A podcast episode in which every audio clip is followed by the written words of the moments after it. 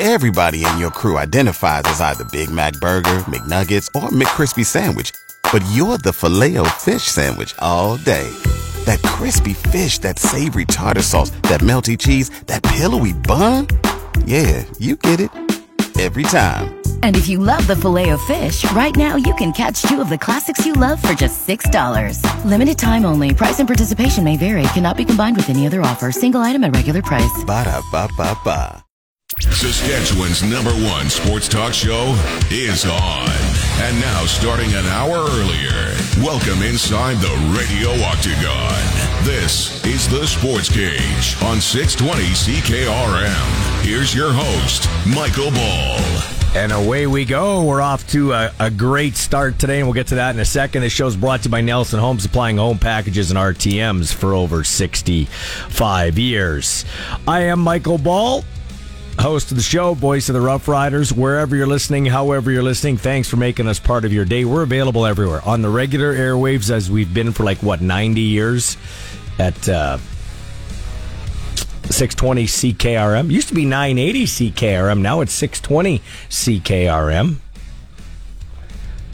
I don't even think there's anything on 980. That's a dead frequency. That was but we got six. Yeah. We got 620 now, baby. Uh, but you can get a hold of us anywhere. Go to our website, 620ckrm.com for all the information. We know local news has become a big deal now that that uh, Mark Zuckerberg and the government are fighting. Yeah. So we can't get. Uh, he likes to block our stuff. We huh? can't get our stuff on there. But you can go to our 620 CKRM site, and we're always available at the app. 620 CKRM app. You can get us in the tractor, on your phone, like I did yesterday, listening to Zinger and uh, Ryan Hall call their first ever game together, a Rams game, that is. Um, you can get us at the lake, wherever. Please do so.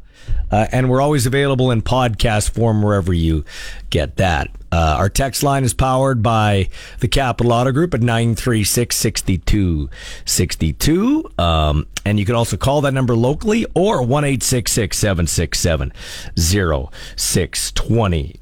Well, Sean Kleisinger, you were behind the mic yesterday for the Regina Rams game versus the Manitoba Bisons, a preseason tilt. I listened to the first half and then I uh, really zoned in on the Winnipeg Blue Bombers game. Not because I didn't think you're doing a good job, but you know how preseason goes. After the first guys are out, um, I'm not really dialed in much. No disrespect to the kids, but I was on to something else because I had to watch the Bomber game for my own show prep for the upcoming week because the 58th Labor Day Classic is coming. Your thoughts on A, your broadcast, and B, uh, more specifically, what you saw on the field yesterday? Yeah, well, first of all, I think the broadcast went great. You know, mm-hmm. broadcast went great. You know, it's preseason, so, uh, you know, it's a good uh, starting point things are only going to get better from here as far as the Rams. Your second ever game, too. I thought you did a great job describing things. It was good. Yeah. Uh, it's tough, though. That's a dog's breakfast doing any type of preseason, even the CFL, even when you know some of the guys. Yeah, it's a lot of guys wearing the same numbers. Yeah. A lot of guys not having names on the back of their jerseys. Mm-hmm. Every single play, it kind of seemed like guys were subbing in or out, but no excuses, baby. It was a good broadcast, mm-hmm. and going forward, it's going to be fun because one week, yeah, it's one week from today is the is the season opener. UBC Thunderbirds. My fifty first birthday. Rams yeah. against the UBC Thunderbirds. Blake Nill bringing in his team, and he's bringing in Mason Nyes, the Regina kid, the new coach on the team, and uh, apparently he is turning heads there as a coach with UBC. So that'll be Hopefully good. they send us some depth charts. I've heard. I've heard historically maybe. Let's get a hold of Nice. He'll probably help us out. Yeah, I'll, I'll, we got a we got a mole there now. That's right. yeah. You know, it's funny you mentioned college numbers. I'll I'll be casually like I'll be watching my son's game, mm-hmm. and in American college you have bigger rosters, so you'll have a 35, which is Ethan's number on defense, and then on offense I'll be like, well, Ethan's playing running back? Yeah, oh, no, wait, wait. Yeah. That dude's got long hair. It's very confusing. I think yeah. like 75 players or something were dressed on both teams. It was just a cluster. Five quarterbacks, eh? Five quarterbacks. Who looked good there? Uh, well, Owen Sieben, he went uh, six for six, 89 yards. The That's the 6'3", 183 pound lanky dude out of BC, right? Yeah, from Langley, BC. It was his first time out there for the Rams. He completed all six of his uh, his passes. Now, albeit 57 of those yards came on a nice screenplay to Javon Garwood in the third quarter. Who's I couldn't remember the name, and then I remember that dude won the Canadian Bowl yeah, against the, the, Rams with Okanagan. Yeah, yeah. I mean against uh, the Thunder. Against the Thunder. Me. Yeah, yeah, yeah. That's the same dude. He's now a Ram, and Well, he might be our clutch performer today. I don't know. Oh, maybe. okay. A little foreshadowing there. Yeah. Yeah. Yeah, he played really good though. Yeah, Garwood had the touchdown at the goal line there in the third quarter I didn't well. hear, maybe I missed it. Did Galvin play the kicker? No, although Gavin did not play. Is he on the team? Although Gavin is on the team, he is uh, nursing a bit of a injury right Okay. now. So Isaac Wagner was was doing some I, of the tick, I, uh, uh, saw some different stuff. We'll get into uh, some Ram talk at the end of the day.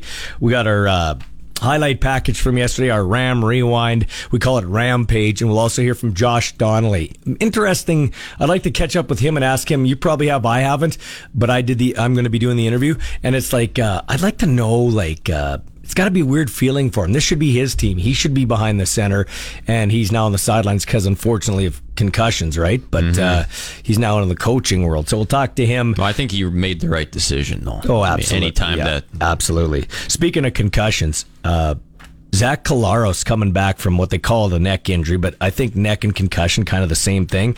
Anyway, Zach threw two pick sixes yesterday, but the uh, Bombers went on to outscore the Alouettes 27 nothing in the second half and beat the visiting Owls 47-17. So so check this out. Check this out.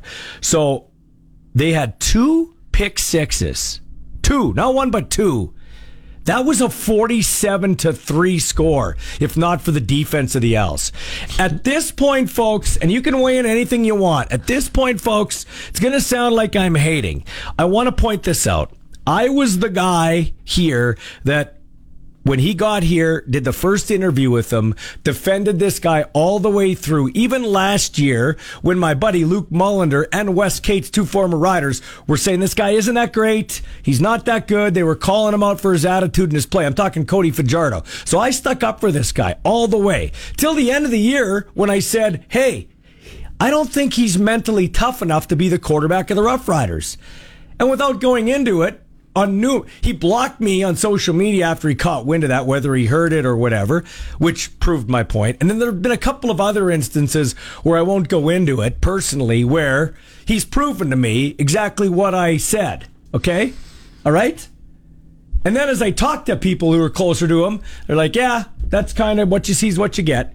So I did stick up for this guy, but I'm going to tell you right now, he is painful, absolutely dreadful to watch play quarterback. Like Steve Sarkisian back in the day, you could say have a, would have a rocket arm compared to this guy. He couldn't break a pane of glass. He couldn't break a pane of glass or peanut brittle with a pass. It, it is unbelievable. Guys are open. They got to come back. That side, that that that that sideline throw. I didn't see any of the game. Break it down for me. He threw a sideline out that almost got picked off. Then he threw one that did get picked off. It went slower than my first pedal bike. Like it was terrible. At this point, this guy is no better than a backup quarterback. He's a glorified backup quarterback. And people went back and forth with me on Twitter. Some agreed, some didn't agree. I kind of uh, relented a bit too. But I'll say this Cody Fajardo is the equivalent of Casey Printers and or John Jennings.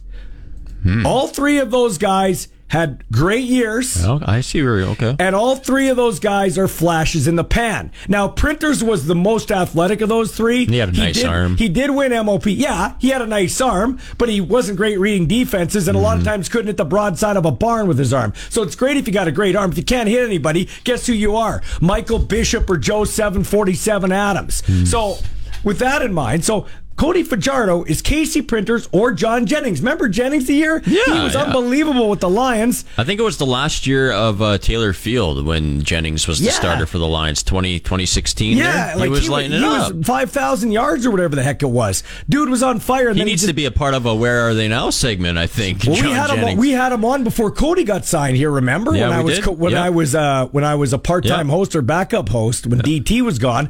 I would I would get the guests in. Yeah. We actually talked CFL when I hosted the show, and so so then uh, you know so I, I I call him up and you know we were thinking okay John Jennings or Cody Fajardo. I tell you what, man. And then you watch people go on Twitter and say, "Oh, wow, come on, man, come on, man." He didn't have any protection in Saskatchewan, really, because going into this year, I heard the Montreal offensive line was great, And I saw him get sacked le- uh, left and right yesterday. Here's something for you. Cody Fajardo is 0 and 9 versus Zach Collaros, his old teammate, in head to head matchups. 0 and 9. He can't beat anybody good. he can't beat anybody good. And if you remember the last time he did have a real meaningful win, I think, was remember it was the 2021 semifinal game against Calgary. And if I'm not mistaken, didn't he serve up four INTs in that game? And the only reason the Riders won is because Calgary's special teams were unremarkable that day. Yeah. Is, doesn't miss field goals. He was missing all over the place. Right. And Yeah, at we Mosaic returned Stadium we here, yeah. a kickoff for or a punt return for a touchdown. Yeah. So I wonder how Caleb Evans feels. You know, he won two At two games po- in a row Yeah. for the Owls, and then he Yeah. sits and watches that. at this point, he needs to be the backup. He needs to be the backup for Caleb Evans. Evans won two, like you said. Cody, honestly, watch him throw. It is so Oh, painful. I know. It's painful. I know. It's painful. I didn't bother watching those Well, highlights. yeah, I wouldn't either. But this is a cautionary tale. This is a cautionary tale for uh, in in this respect. We anoint guys too fast at quarterback, right? Mm-hmm. Everybody's on the Jake Dolegala train, and I'm not saying that they shouldn't. He had a great game. Hopefully, he takes the next step. Everybody was on the Jake Maier train, including the Calgary Stampeders. Everybody, um, and you got to admit, they didn't really like. Do you take Bo or Jake? The way Jake's playing is no worse or better than Bo. Yep. But you got No, Jake. You got so you had Jake Maier. You anointed Dane Evans. Right? We jump on these guys way too fast. Just let it breathe and let's see how it goes. Because all of a sudden, Cody's this MOP. Cody and MOP. Come oh, on. Oh. Come on. So that's the one thing. And the other thing, it, I won't say that we are in a crisis, as other people use the word for quarterbacking, but we're definitely in a situation where we need to find the next guys. Because there is no way Cody Fajardo should be a starting quarterback in the Canadian Football League. Maybe Curtis Rourke. He could be, but at 6'5", 230, dude's going to get a shot at training look, camp. Yeah. Wouldn't that be nice? Imagine having both Rourke quarterbacks in the Canadian Football League and maybe Mm. like a nicer rivalry happening. One quarterback here in Saskatchewan, one in one in Winnipeg after Yeah. Collaros goes or something. I don't know. Just spitballing. 936 6262, the number to text. You can call that locally or 1 767 0620. Am I wrong? Maybe I'm being overly critical of Cody Fajardo. Maybe I'm being too hard on him. Maybe he is a good co If you look at it, though, he's probably the fourth best quarterback in the CFL. What does that tell you? Ooh, is he? Right Uh, now, right now, who'd you take? You got Chad Kelly, you got Zach Collaros. Who else you like starters right now in the league? Nope. Would you take Tre Ford over Cody? Not yet. Not a big enough sample size. Anybody in Hamilton? You know, I, no. I, I, I Vernon might. Adams, you would. I might take Tre Ford over Maybe. Cody Fajardo. Maybe. I might. Maybe. I just might do that. Vernon ballsy. Adams for sure. Vernon Adams for sure. Oh, yeah. I mean, when Trevor Harris is healthy, he's the second best quarterback in this league. Mm-hmm. And from what I'm gathering, he's going to be back in October. So if the Riders can tread water, look out. It's wide open. Oh, and by the way, yes, the Winnipeg Blue Bombers are 9 and 2, but they escaped the last 3 games with wins. They were they they were ripe for the taking yesterday. They were on the brink. They were ripe for the taking yesterday even though they ended up winning by 30. Edmonton and Calgary they should have lost to, uh, to those teams there. They should have got beaten by the lowly Alberta teams and didn't. So they're going to come in here. They're going to come in cocky. It's going to be fun. The Bombers, it's the 58th Labor Day Classic. They've won the last two, three of the past six. They haven't won three in a row Labor Day Classics in the last 40 years. I hope Jake and the gang can keep them at bay because I think Jake's going to start a quarterback when they come back. I think Oh, you pretty much got to give Jake the start for sure. Um, so yeah, 936 6262. How you feeling about that? We're going to take a break. I'm going to get into this whole TJ Brunson thing because I lit Twitter afire with that too. You're listening to the Sports Cage for Nelson Home, supplying home packages and RTMs for over 65 years here on 620 CKRM. Follow us on Twitter and Facebook at Sports Cage. Now back to the action on Sports Radio 620 CKRM. Got a great text at 936 6262. Glad to hear your voice is back to normal, Ballsy. It's getting there. And Zinger and Hall did a fine job on the Rams game. Yes, they did. They're already the best broadcast crew in U Sports football. And they just did one game together. So we'll see how they do once the regular season hits. It's a uh, seven o'clock kickoff next Friday here, one week from today. Some great radio announcer's birthday. I can't remember his name, but yeah, what's his name? I can't remember. But anyway, it's my birthday too that day. I'll be 51, uh, and it's the Rams and the and the UBC Thunderbirds. I will not be there. I will be down south watching my kid getting set to take on Drake University, but I will be listening to the game. No doubt about it. If you can't get to the game, make sure you're listening. Okay, so TJ Brunson, I just put a, a tweet up, uh, retweeted the Riders tweet at. Um, at the real ballsy. You can follow me there. That'd be great. Lots of good things going on over there. Lots of cat calling and everything, and I'll get to that in a second. So anyway, um, so TJ Brunson, here's a guy New York Giants product comes to training camp late. He's been hanging around since training camp, Zinger. That means he's making practice roster money. That means a good day on a practice roster on a Tuesday's extra cheese on the macaroni, okay? And he's an American, so I don't even know what do they make 750 a week? They make 750 a week. That's like 500 American, okay? Uh, taxes and everything. He's making, he's playing for the love of the game. Okay, so this is a guy that's been biding his time trying to get onto our roster. Uh, Rough Riders are up seven three with a buck fifty four to go in the opening quarter. Lions had just kicked a field goal last time they had the football. So uh, you got Terry Williams who's averaging twelve point two yards a punt return. Okay, mm-hmm. gets the ball inside his uh, about his fifteen yard line, and T.J. Brunson's running down there. Man, he wants to make an impression. Okay, T.J. Brunson's a big dude. Terry Williams is a small dude. TJ Brunson gets around a block and he's coming in full steam kamikaze style. You know what's unique to the CFL? We actually return damn kicks. Terry Williams comes up and he get he tries to cut to his left. TJ Brunson's coming in from left to right and TJ goes down to make the tackle, but once again, he's big, Brunson small. It ends up being a helmet to helmet high collision, okay? Wasn't intentional, it's just the way that it is. Because guess what, Zinger? What, are, what sport are we talking about again? Football. Is it flag football or tackle no, football? No, no, it's gridiron football. Yeah, it's football. Okay, and and and so when you sign up for a contact sport, you're going to be contacted, okay? So riddle me this, Batman. Why does a guy who's making no money get fined for that. But Kony Ealy, and I'm glad he didn't get fined, but he doesn't get fined for mowing over a star quarterback in Zach Collaros. There was no fine divvied up there, okay? No suspension, no fine. But this guy here, this guy here gets fined.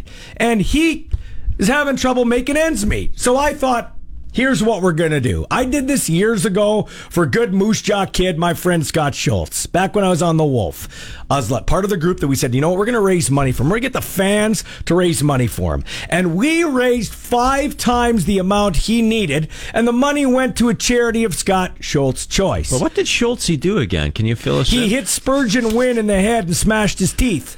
Like he smoked them. they had a junior cheerleader day actually, and Spurgeon Wynn was still being attended to on the field while the little uh, junior rider cheerleaders were dancing all around his head. Okay, probably thought those were angels, but those were actual physical people, little kids on the. But Schultz got fined, and he got fined a lot of money. I think we ended up raising twenty five hundred dollars or three grand.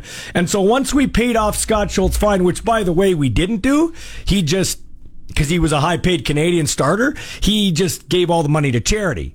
Little different story here for TJ Brunson, but I thought, okay, here's what we're going to do. We're going to use the power of the sports cage, use the power of radio, use the power of a bye week when we don't have the riders to support in full throat cheering. We can do it this way. So we got a guy that you're going to, you can't. That's the hardest hit ever in that stadium. Mm-hmm. You could hear it at the Dairy Queen on Elphinstone. Guy got a blizzard. He spilled it all over his shirt. What the hell was that? Was that a train? no, that was T.J. Brunson, man. And so he really got the juices going. Got the people into the game. Riders got you know riders really kicked the crap out of the BC Lions.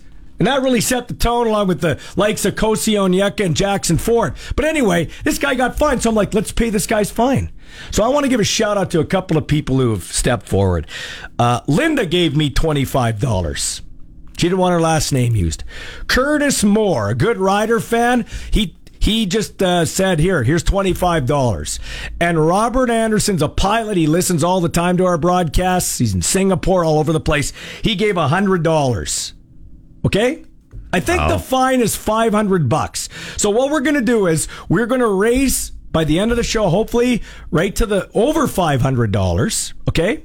And then whatever money's left over, and I will keep, you're, you're my witness. We will keep a legitimate total and whatever money's over, we will give to a charity of TJ Brunson's choice locally. Okay? I so the money that. stays in our community. Well, not everybody likes it. I'm going to read you a couple of tweets I got at the Real Ballsy. See, when I did this back in the day for Schultz, so Twitter wasn't a thing. There wasn't as much sewer piping going on. Instagram wasn't a thing. Facebook was barely a thing. Can we hear Schultz dis- destroying Spurgeon Wynn? I think Do I you have have it? I, can can Okay, we check yeah, this out? Yeah, do it. All sure, right. sure, do it. First down. Back to pass. Yeah, Spurgeon Wynn got killed. By the way, Spurgeon Wynn picked higher in the draft than Tom Brady. Did you hear that crunch? Yeah, do it again. One one Listen second. this. All right. Be quiet, let's Listen be to this quiet. crunch. First down. Back to pass. Oh my You can literally hear the Riddell helmet pop off. Yeah, and those weren't the same helmets they wear now. So uh Marlowe. Marlowe says, I won't use his last name. Marlowe says, seems slightly inappropriate for the voice of the rider. Some might say it's buying access or buying a new best friend. Well, I don't need to buy friends because, quite honestly, I don't like hanging around with people. Number two, I don't need access. I already have access to the team. I'm trying to take something that is ridiculous and a fine for a good football play and make some light of it. Bring bring some. Um, you know, the spotlight to how stupid it is that he gets fined and uh, try to raise money for charity. Okay, so uh, I got this one too. Now I can't exactly. Um, I can't exactly read it word for word, but it does come from, of course, a reputable site. Like it's it's reputable. Uni Uni five nine four guy. So I'm assuming it's probably a union guy. I, I don't know. But that's Uni 594 guy. F off, you bald little S head. Raise money for a real cause. Well, once again, you could read the tweet if you indeed could read, and it would say that we're going to raise money for the fine, and then in addition to that, any money raised goes to charity. So if you would like to donate, you can e-transfer. You can hit me up at my email, mball at harvardmedia.com and uh, I'll snap the picture of how much money was raised, and we will get it to charity and get it to the fine. It, the fine will be paid off. Rider Nation's going to come through for this guy. They did it before; they'll do it again. This could be the turning point for the whole season. That hit, that win, our charitable aspect for Rider Nation. Let's do it. Let's show the Sports Cage and Rider Nation that we can uh, support our team and support our players even on a bye week. All right. We'll be back with more of the Sports Cage for Nelson Homes on 620 CKRM. 335 with the sports ticker and Canada opened up the group phase of the 2023 FIBA Basketball World Cup today with a resounding statement earning a 95 to 65 win over France. So Canada next faces world number 43 Lebanon on Sunday and Lebanon lost its opener to Latvia 109 to 70. We're going to talk all about this game in hour 2 with Arash Madani. The Kings of Saskatchewan Sports Talk. This is the Sports Cage on 620 CKRM. Welcome back to the Sports Cage, brought to you by Nelson Homes. Hey, how do you feel about this? TSN's Dave Naylor believes the CFL will find ways to make it less punitive when it comes to paying fired coaches. It sounds like there may be tinkering and modifications to the non-player coaching administration camp uh, cap, and they want to do it to help the Edmonton Elks out. Now, I'm okay with tinkering it if if it if it works for everybody, because I think the operations cap was stupid to begin with, but not to let Edmonton get out of hawk. Like rules are rules. it, it, it reminds me of What the are we coming to? well, it reminds me of the days when Toronto and BC would spend like a bunch of drunk sailors, and then they'd have to come to the Riders, Edmonton and Winnipeg, to bail them out. Now, if you're Edmonton, you can make the argument and say we've bailed other people out. That's true. Kind of like Oh, I won't do it. I won't do it. I was going to go into something political, but Curtis donated money today. He said, Ballsy, I love the sports cage. I'd just like you to keep your political views to yourself. So, Curtis, for you, I'm not going to say it today. I'm not going to say it today. There you go, Curtis. Ballsy. You just bought my silence today, Curtis. There, and it only cost you 25 measly little dollars, Curtis. You bought my, uh, you bought my silence, buddy. Curtis Moore. Okay, we got a phone call. Yeah, we got Kelly. Kelly. Hi, who's this? Kelly. Yeah, hey, hi, Michael. How are you doing? Good man. What's up? Well, I got a question because I got your show late. Yep. But so, how did the CFL come down about this fine in the first place? Well, they said it was a helmet to helmet contact, which in, in theory it was, Kelly. But you see, when you got a guy going 100 miles an hour trying to make an impact, going down the field, fighting off a block on special teams, and you got a smaller punt returner who's going right to left and kind of dips his head a bit, well, Brunson tries to dip his head a bit too, but he's going at full speed. You can't, sus- that's the thing when we watch replays and stuff. You can't suspend time. You can't suspend gravity. So he hit him and knocked him down. There was no flag in the play, and in fairness to the refs, it was a bang bang play. So I could see why there wasn't a penalty, but he gets fined, but the guy that smoked Collaros, Kony Ealy, doesn't get fined. You know what I mean? I don't get it. And this guy's been waiting on our practice roster forever, and he's not making any money. And, you know, I just think, hey, can't we help this guy out? I did it for Scott Schultz, so I wanted to do it for him. Well, yeah, I'm going to uh, do the same thing for you, Michael. But uh, my other question is, what about that game last night that you said you were watching after uh, Zinger was doing such a great job with the Rams? Mm-hmm. Did you see those two punches at that uh, zero? I think his name is. Uh? Well, I, I, what, what time was that? Because I got so mad. I got so mad at watching Cody Fajardo that I left to go walk my dog when it was like forty to seventeen or something stupid like that. When Well, it, it was it was it was it was two two plays. One was in the second quarter, and one was late in the game. It was the same guy. He he reminded me of that guy for the BC Lions. Got two names that plays in the cornerback. oh, Edwards, uh, Jalen Edwards Cooper. Yeah, uh, was Yeah. it was it a bomber guy? yeah. Yeah, so it was probably Morrow, Morrow zero zero less Morrow, uh, the two zero guy. Yeah, global player. Yeah, okay. Well, yeah. He he uh, and uh, we'll see. Nothing will probably come out of that, but uh, Hmm. yeah, I we will do that for you. And uh, great talking to you. Nice talking to you too, Kelly. I appreciate it, man. Yeah, hey, T- uh, Rider Nation comes through. We got the best fans in the world. You're not doing this in any other city for any other guy. I can't tell you I'm going to do this for everybody. Like if if Trevor Harris threw a helmet or something and got a penalty, he's making 500 G's. He can do it. This guy is, you know. Barely rubbing two Canadian loonies together, and he doesn't even know what loonies are. He's like, "What the hell's this? Yeah. where's when, my, when where's was the my last time I dollar held, bills?" when was the last time I held a loony? Yeah, yeah, yeah, yeah. Wow. Anyway, Yeah. uh, so if you want to donate to the TJ Brunson Fine Fund, courtesy of the Sports Cage, mball at harvardmedia.com. So M ball, just like the one you kick, fumble, or throw to the other team, like Cody Fajardo, at harvardmedia.com. M ball at harvardmedia.com. Okay, and uh, whatever money, once we get to the fine, over top of that goes to a charity of his choice. Okay, so I'm just I'm just the gatekeeper here. Um, tonight calgary's at toronto. That should be an interesting one. I had winnipeg winning. The spread was nine. I had winnipeg winning by uh, i had right here in my sheet from yesterday I said bombers cover by 10 they blew them out. Embarrassing. If if the defense didn't score two touchdowns for montreal that was 47 to 3 and winnipeg didn't even play that good Well, that's why I'm pissed off at that that Montreal loss, dude. That one hurts because Montreal isn't that good, and we just didn't show up that game. I've been saying that for a couple of weeks. Like, remember earlier in the Yeah. week, I was like, I don't, I'm not quite sure what to make of these Montreal Alouettes. Well, Yeah. they proved my point. They sucked yesterday. They did. Toronto is at Calgary. The spread, or uh, Calgary's at Toronto. Pardon me. The spread is ten. Toronto's going to destroy the I got the Argos by six. I got the Argos by six. I think Calgary will still make it a game. I don't.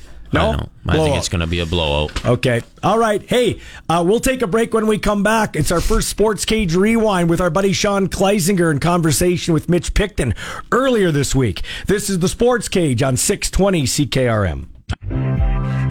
Saskatchewan's best coverage of the Saskatchewan Roughriders is on the Sports Cage, right here on the mighty 620 CKRM. Each Friday, we take a best of bit and replay. We call it Sports Cage Rewind. We're doing two today because we had two great CFL interviews with rider guests because they're off on their bye week. The only radio station, only media that talk to any riders on their bye week, right here. 620 CKR. I'm your voice for Rough Riders football. This guy used to be a Ram great, made a catch to save our bacon on the sidelines, even though Command Center tried to take it away from us. I have a question about that too. How can they come down and try to take away Mitch Picton's thing, but then, but then they don't come down. They make Jason Moss have to tell Cody to run over to challenge a play. Cody throws an interception, but Ricky Walker comes around the corner, gets his hand in the head and slaps, you know, a little uh, Deacon Jones head slap on the quarterback, which was clearly it's I don't think that's roughing the passer, but it is. Okay. So he gets a roughing the passer penalty, but the Als had to challenge it. Why couldn't the command center call down for something like that? Like, I don't understand. No.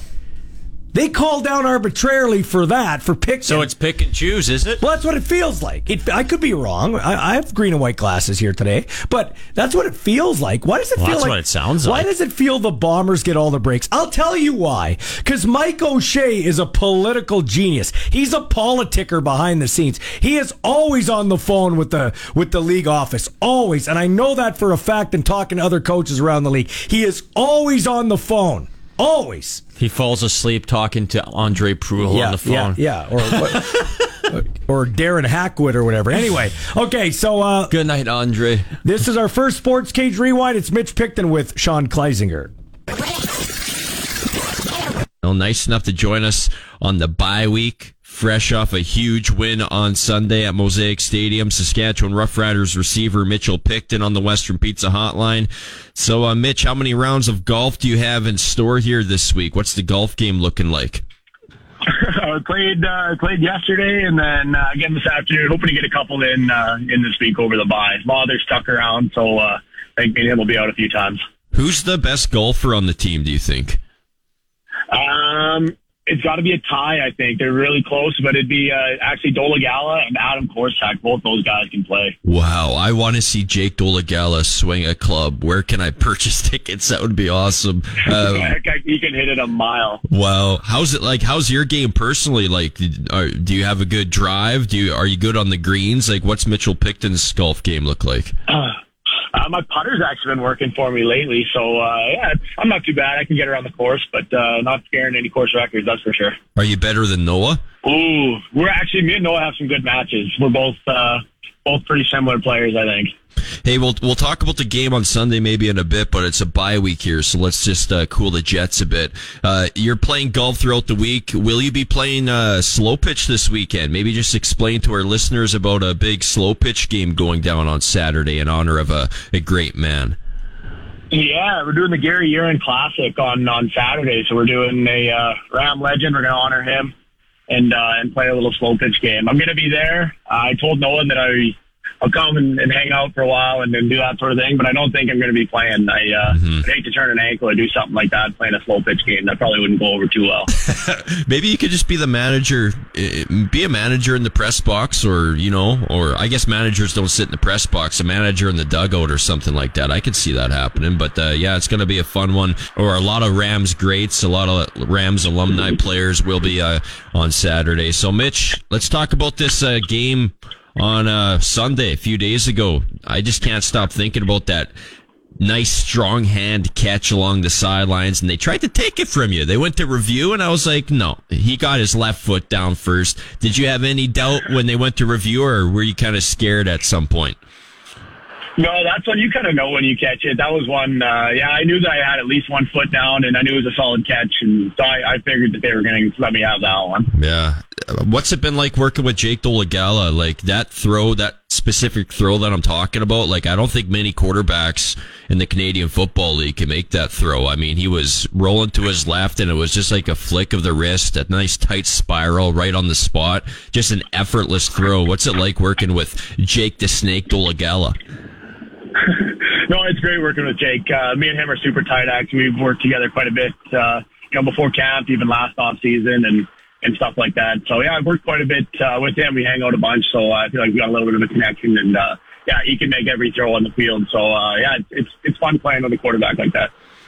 Are you a Madden player, Mitch? Do you still play Madden? I'm not. No. I'm not not much of a gamer at all, actually. because the new Madden came out, I think last week. I was I was wondering maybe if the locker room is, uh, you know, having any kind of competition when it comes to Madden. AJ Allen, I talked with AJ Allen, I think last week, and AJ Allen said that he's the best Madden player in the locker room. Oh, What- it might be. I know a bunch of the receivers play. What is it, MLB The Show? and I know they have some good competition going on with that. But uh, yeah, I'm not too uh, up to date on the Madden situation.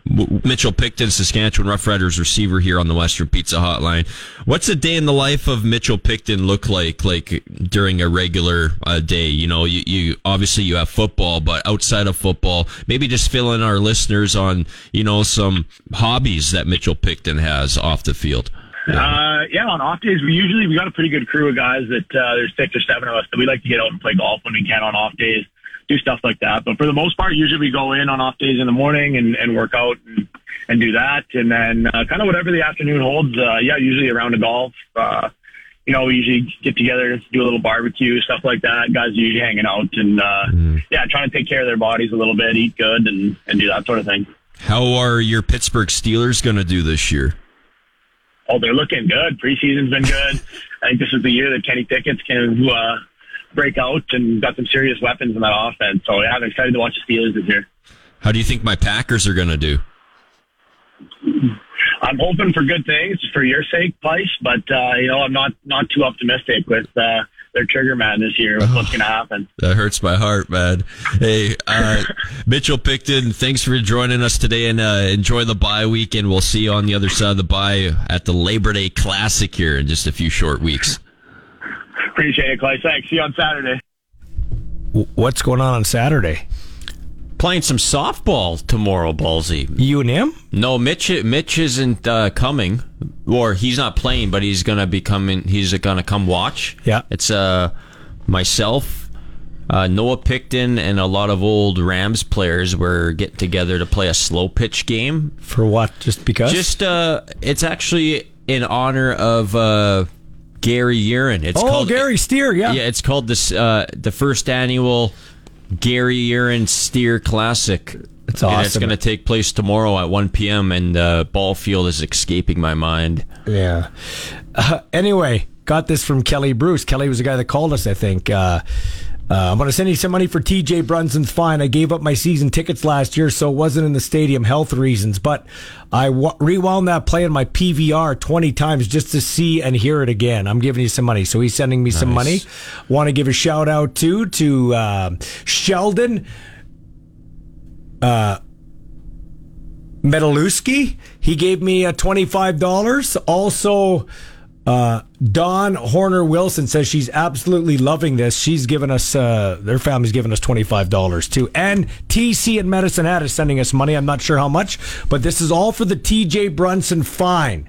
So what happens is, is we're raising money for TJ Brunson's fine. There's no way we're making this guy who sat on our practice roster since training camp, living away from his family, makes an impact like that, he reminds me of Mo Lloyd. There's no way that guy. Number 47. Same number. Same number. Mo Lloyd. Kicking ass. He's a well spoken Mo Lloyd dude. and Kitwana He- Jones. He's a well spoken guy, right? Yeah. And so he comes down and absolutely crushes Terry Williams in a clean football play. Yeah, you could say it was helmet to helmet, potato potato. They're signing up to play football. There was no flag on the play. Uh, we're not making him pay his fine. No way. We're getting together as Rider Nation and we're doing it. I'm throwing in 50 of my own dollars right now. I'm putting in 50 because of overwhelming response. Nice. Any money we get over the fine goes to a charity of the choice locally. I'll put in five bucks. TJ Brown. Well, you know, comparable. Right, right. You're just coming up. So you're putting in five. I'm putting in 55. Lots of $25 donations. If you'd like to get on board, I have. I you go to my at the real ballsy. I read. I retweeted the riders tweet of the play. You can. Uh, See my email address where you can send it, but if I'll, I'll give it verbally here for you, mball at harvardmedia.com. Okay? Mm-hmm.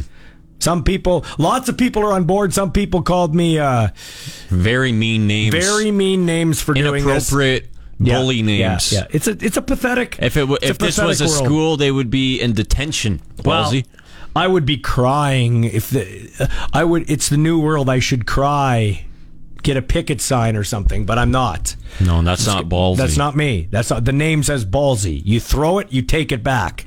So I've been known to throw it out there. I'll take it Do back. we have a do we have like a grand total uh, uh, of what we're at right I now? I will on the other side. Okay. When we come back, we'll try to get you a grand total. And we are going to uh, hear from Arash Madani. Canada kick France's butt. France is like ranked number five, Five in the world, world, man. Five in the world. Not anymore, baby. Not anymore. We crushed them uh, at the uh, World Cup, FIBA World Cup men's basketball tournament over there in Jakarta, Indonesia, where Arash Madani is eating uh, 10 chicken skewers for like $2.50. That's not even a lie. He is absolutely loving life. This is the Sports Cage for Nelson Homes on 620 CKRM. 620 CKRM is proud to be the official radio partner of the Saskatchewan Roughriders and your home for the hottest sports talk anywhere. This is the Sports Cage with your host, Michael Ball. All right, welcome back to the show. Michael Ball here with you. And, um, man, it's picking up steam here. The show is brought to you by Nelson Home, supplying home packages and RTMs for over 65 years. So we're trying to, as a, as a rider nation, pay off TJ Brunson's ridiculous fine that he had that hit against Terry Williams. There was no flag on the play. He got fined. So, so far, Tyson Craney, TC in Medicine Hat, just gave me a $150 e transfer. Robert Anderson, buddy of the show, $100. Curtis Moore, $25. Sheldon, um, Metalewski, he sent me an e transfer, but I can't get into it. So, Sheldon, if you're listening, send it again with what the password is. But he's donating $25. Uh, Todd and Don and Todd Wilson and Don Horner Wilson are giving us $25. Phil, Phil the Thrill Benson. It's given us $50. He says, I'm in for 50. That's one for every year I've had a season ticket.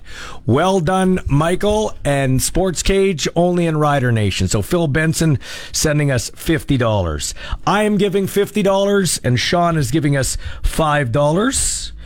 Um, and so when you add it all up so far, we have $430. Now let's keep the donations going because here's what we're going to do. Once we pay off TJ Brunson's fine, wipe that slate clean, whatever money we raise in addition to that, we will give to a charity of TJ Brunson's choice. Let's show these Let's show these people from outside Saskatchewan when they come here what it means to be in Rider Nation. Mitch Picton knows what it means. Evan Johnson knows what it means. Logan Furlan, Jackson Ford because of his lineage. Uh, uh, Jaden Dalkey because he's been here a couple years. His family have been Rider fans forever. But some of these dudes have no idea. TJ Brunson. It's from South Carolina. South Carolina played University of South Carolina. Went to the went to the Giants. Yeah, he knows it's kind of a nice place and the people are nice, but they don't really know. Well, he's going to find out in a hurry when he comes back that his fine is paid off, and then the money goes to charity in his cho- in his choice locally. We'll keep the money local, but it goes to wherever he wants it to go. So, if you want to donate, mball at harvardmedia.com. M ball, B A L L, just like the one Zach Collaros throws for pick sixes, three in the last two games he's played. mball at harvardmedia.com and we will we have our checks and balances it's going where it's supposed to go so please send us uh send us your donation if you want Five bucks, ten bucks, fifty bucks, it doesn't matter. Every little bit counts. It'll help out our community. It'll help out uh, a new rider. Okay, let's get to this now, shall we? Time now for Coast to Coast with Arash Madani, our weekly chat with a guy who has covered it all from Hockey Night in Canada, the Olympics, World Series Baseball, and everything in between. This is Coast to Coast with Arash Madani. Well, like we said earlier this week, we go by coast to coast for this segment, but he's over in Jakarta, Indonesia. It's Arash Madani with Sportsnet. We call it ocean to ocean for our friends over there at Smart Investing Solutions. Be smart with your money. Call Brian Golly, 546-2533. Arash Madani, it was a convincing win by Canada over a world power in France. There must be a lot of smiles there. Uh, Ballsy, it was something else. Um, and you're right, world power, and Canada didn't just beat them; they embarrassed them. And this was a statement win. I talked to Dillon Brooks after. He said, "Look, well, we're serving notice." He said, "This is no joke. Now people know we are for real." And you know, they it's funny. They put up 95 points today, Ballsy. But I'm going to tell you, they won today because of their defense. They held France to eight points in the third quarter. And that's when they took off, and that's when this game changed. And that's why now all of a sudden the road to the quarterfinal looks a lot smoother because Canada should win this group. They have Latvia and Lebanon coming up. And a lot of players contributed to making that happen. You uh, mentioned Shai Gilgeous-Alexander uh, going into the uh, tourney, and he didn't disappoint today with uh, 27 points, 13 uh, boards, and six assists. And you know what's amazing, Ballsy? Um, with what the midway point of the second quarter, maybe maybe even later, uh, SGA didn't even have a bucket. Like he took, uh, he started to get hot before halftime, and France got into foul trouble, so that, so they were in bonus.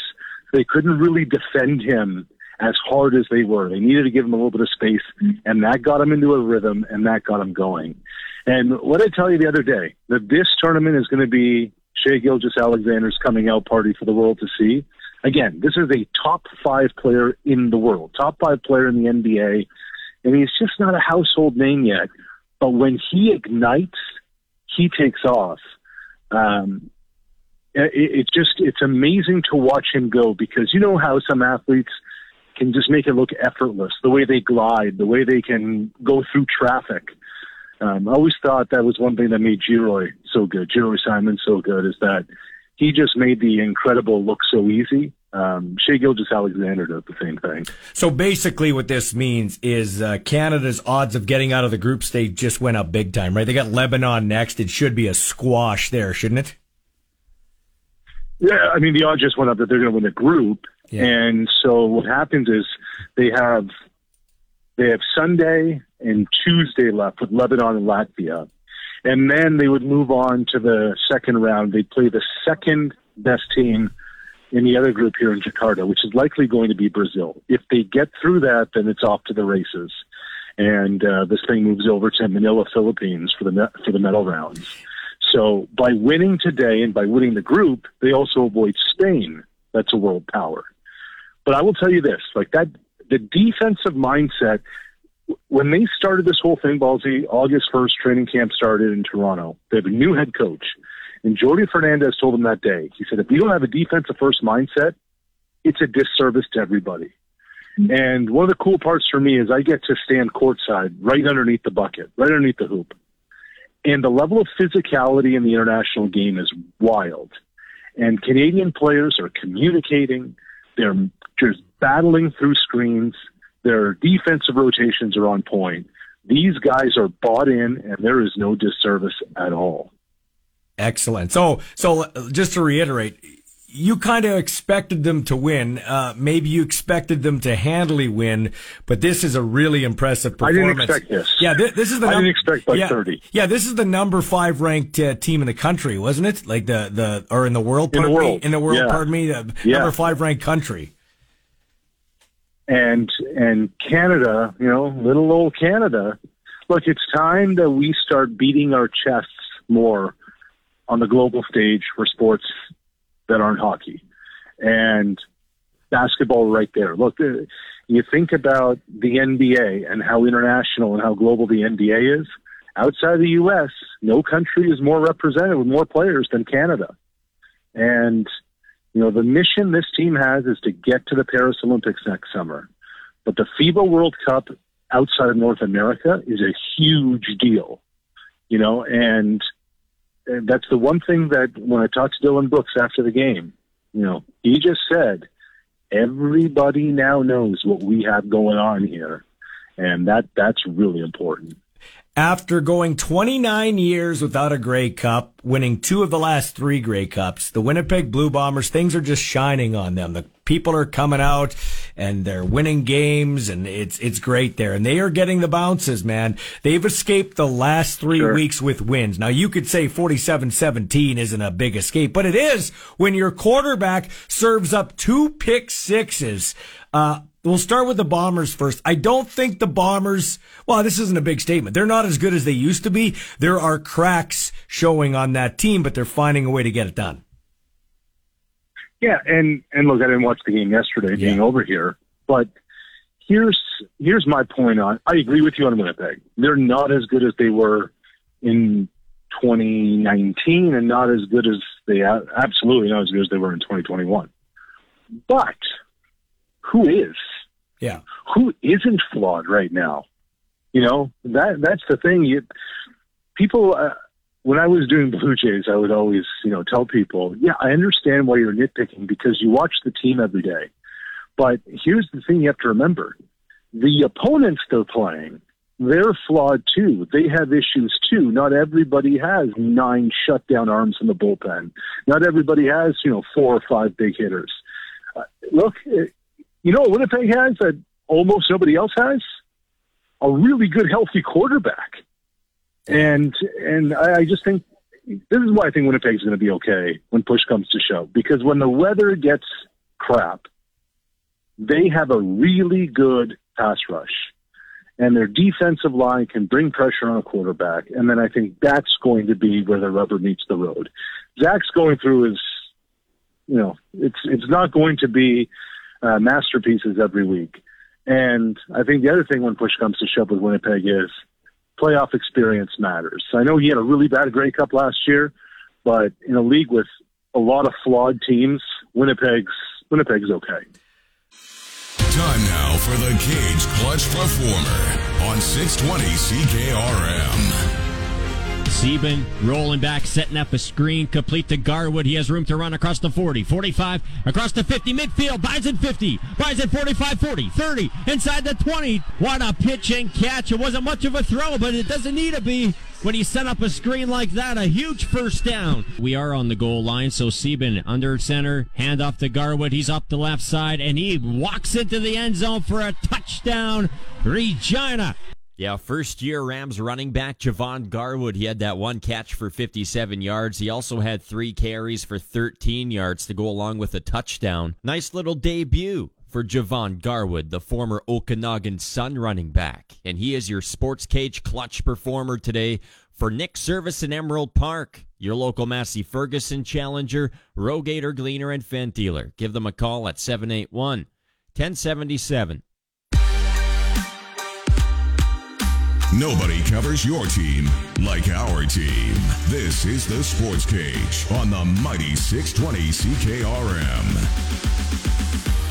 Welcome back to the Sports Cage, brought to you by Nelson Homes on this Friday, supplying home packages and RTMs for over 65 years. All our guests come to you via the Western Pizza Hotline. Get it hot, get it fast at Western Pizza.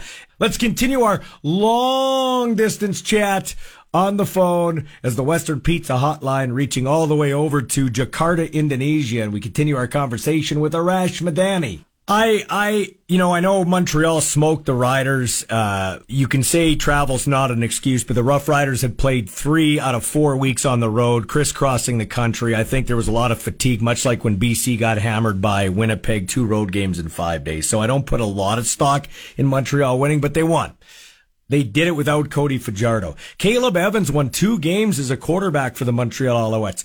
Cody Fajardo's 0-9 versus his old teammate, Zach Collaros. At this point, Arash Madani, Cody Fajardo is nothing more than a glorified backup. He's painful to watch throw the football. Like it's painful to watch him throw, throw it more than 15 yards downfield. And and I, I'll submit this to you. He reminds me a lot of Jonathan Jennings or Casey Printers. Now, Casey was a little bit more athletic, no doubt about it.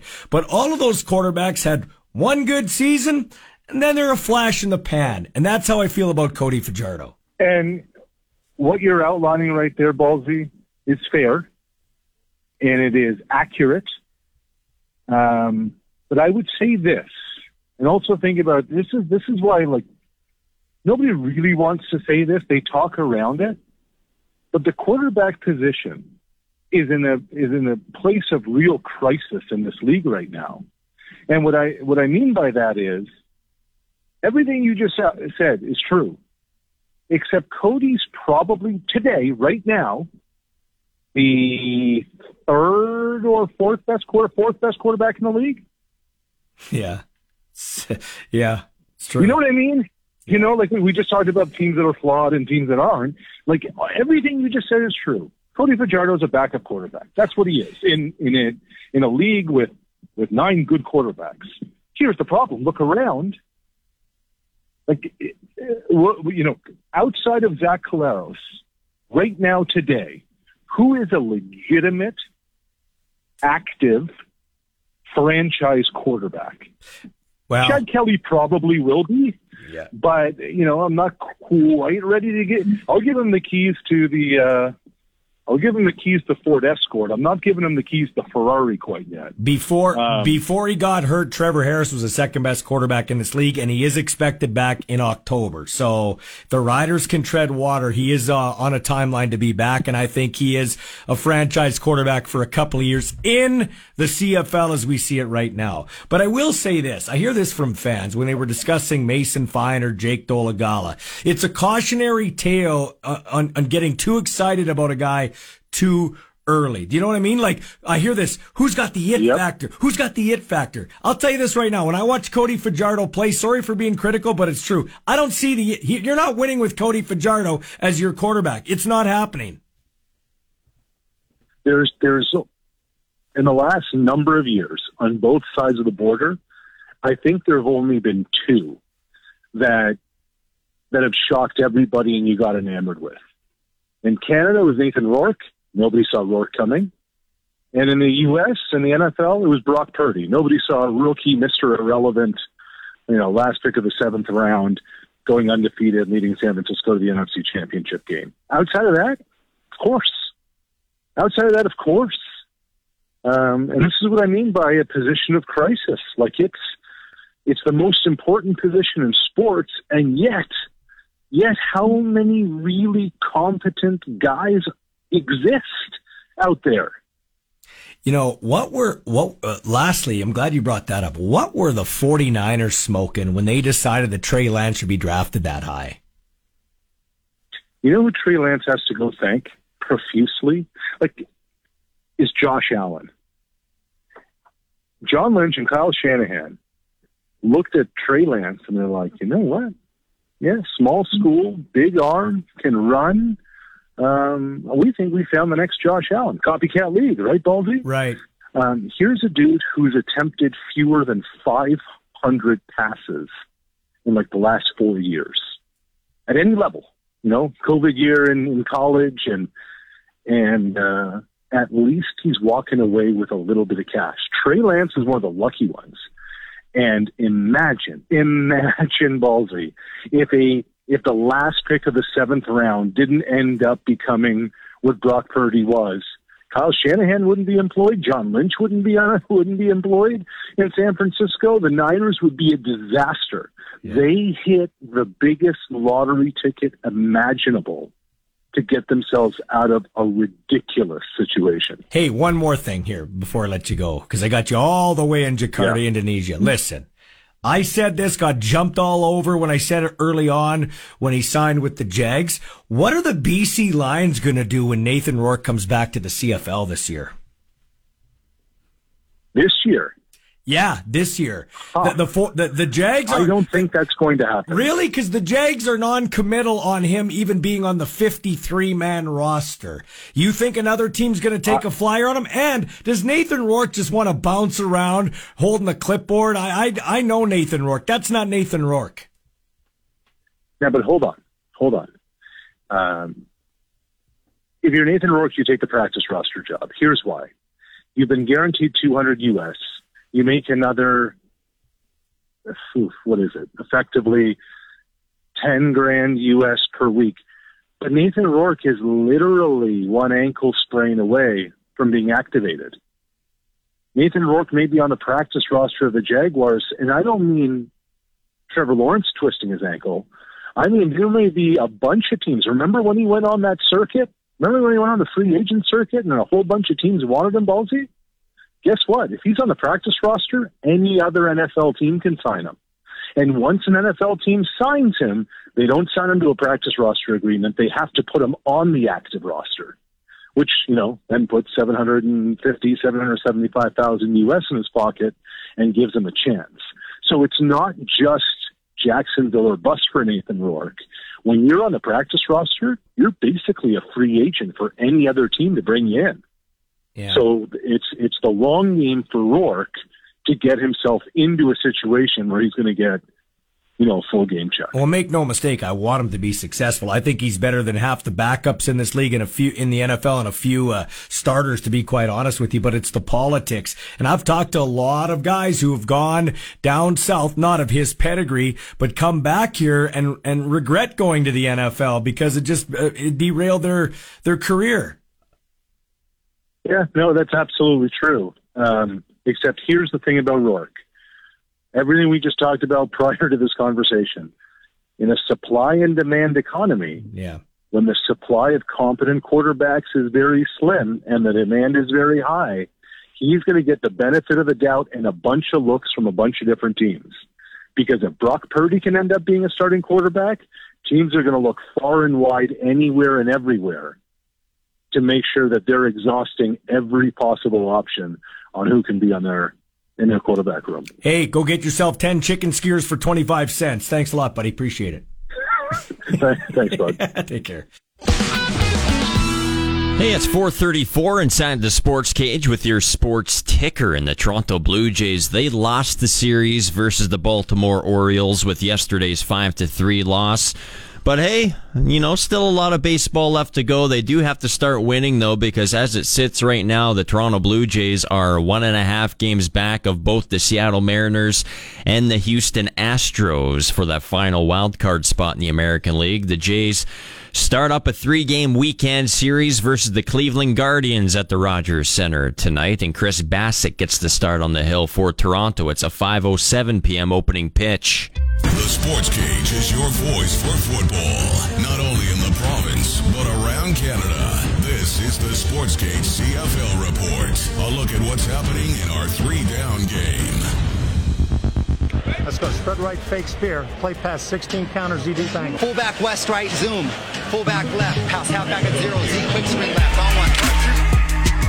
Our CFL reports brought to you by Kevin's Marine in Fort Qu'Appelle. Make the most of summer with a boat or pontoon from Kevin's Marine. Check them out in Fort Qu'Appelle or online at kevinsmarine.com. The Winnipeg Blue Bombers overcame two Zach Collaros pick sixes as they outscored Montreal 27 0 in the second half en route to a 47 17 blowout victory in the Manitoba capital over the Alouettes. Cody Fajardo's 0 9 lifetime against his old teammate Zach Collaros. And at this point, Cody is nothing more than a glorified backup. To me, you could put Fajardo in the same category as former Lions quarterbacks Casey Printers and Jonathan Jones. All three had one good season, and all three flamed out.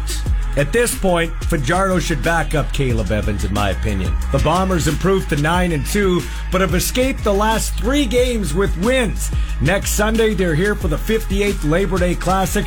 Bombers have won the last two Labor Day Classics. Winnipeg hasn't won more than two straight Labor Day Classics in 40 years. They'll be cocky, they'll be favored, and it should be fun. Curtis Rourke has secured family bragging rights. The Ohio University quarterback was the top player listed Thursday in the CFL Scouting Bureau's fall edition of the top 20 prospects for next year's draft. It's one of the few accomplishments that escaped Rourke's heralded older brother, Nathan, who's currently battling, as you know, for a spot with the Jacksonville Jaguars of the NFL. And that's your CFL report. Where Saskatchewan sports fans come to talk. This is the Sports Cage on Sports Radio 620 CKRM. We will get you a running total on the TJ Brunson Fine Fund. Rider Nation is stepping up big time. Any money raised over the fine will go to charity. That's how we roll here. A charity of his choice in town. And we'll, I'm to get him to do a social media message for all of the people that donated, like by name, okay? Got the list right here. Um, we'll get to, I'll list your names off here in a bit. Uh, I uh, got this text from Derek. Ballsy, you're dreaming. The Bombers aren't what they used to be. It makes you feel your team has a chance, which everyone does any given Sunday. Games aren't always played on Sundays. Uh, less two plays last night, they win by 40. The second pick six was a great defensive play. Film study. What's the, what the Bombers are is still the best team in the league. Certainly in the West, a team that will push the Riders around the next two weeks as they've done for years. It'll be interesting to hear the wine coming uh, after both weeks. Well, for years in, in 2019, a goalpost saved your ass and got you to a Grey Cup. In 2021, we had Cody Fajardo, who is quarterbacking for Montreal. Uh, his pathetic performance couldn't get five turnovers changed into touchdowns, or we would have won that West final. And if you played a team with a competent quarterback, if you played Caleb Evans last night, you probably don't win that game. The Bombers got lucky the last three weeks. Oh, no, wait, wait, wait. They're a good team, but they escaped with three wins in a row. So that's exactly what I want. I want the narrative from the cocky fans that forgot what a drought was for 29 years when you were the laughing stock of the league for 29 years. So I can't wait. I cannot wait for you to uh, show up here, show up in your jerseys. Um, enjoy the Labor Day Classic. The Bombers haven't won three Labor Day Classics in 40 years. And with our third quarterback, I'm confident we'll beat the Blue Bombers because mm-hmm. the Bombers aren't what they used to be. Hey, that's Father Time tapping on their shoulder. All those jerseys are going to be wet when they walk out of the stadium because they're going to be filled no. with tears. No, here's what you're going to hear. Here's what you're going to hear, which I've missed for a couple of years. Here's what you're going to hear. Oh, well, at least we got an NHL team. if you want to call the Jets an NHL team, go right ahead. If you want to call that arena yeah, an NHL had, arena. Yeah, we had a team that produced the biggest star to come in the NHL now over the next few years. Connor Bedard. Anyway, Everybody wants to leave Winnipeg. Winnipeg and Calgary, the two cities everybody wants to leave in the NHL. Well, at least we got a NHL team. Let's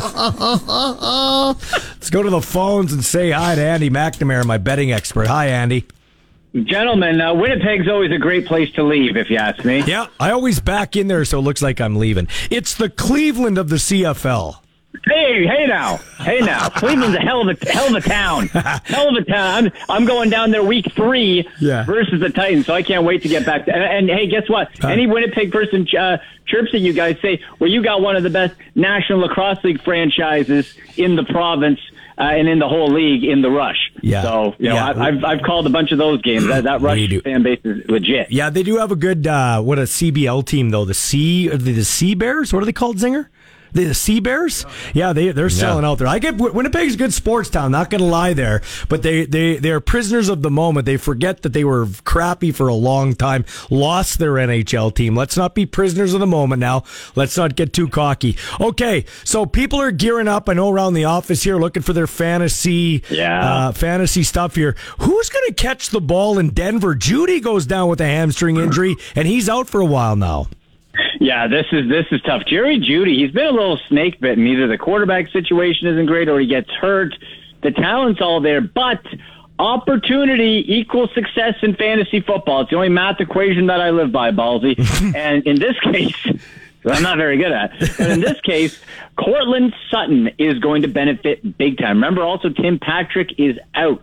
Sutton apparently 10 pounds lighter, but like still like lots of muscle, like leaner but meaner type of thing. Mm-hmm. And he's your big body guy. He's like six three, six four. So Courtland Sutton's going to be the top guy there. And somebody you might want to wait on a bit. I'm not saying he's going to bust out this year, but you know what? In PPR formats where it's every time a player touches the ball, it counts as a fantasy point. Marvin Mims Jr. You can probably wait to the near the end of your fantasy draft. Pick him up put him on your bench, wait and see. Because I have a hunch that in the slot, the rookie Marvin Mims Jr. could make some noise. So, um, what kind of uh, effect do you think that uh, that the new coach Sean Payton's going to have on Russell Wilson, who looked absolutely cooked last year. Oh, yeah. Well, yeah, Russell was cooking. He, he burnt everything. That was it. Uh, yeah, he did.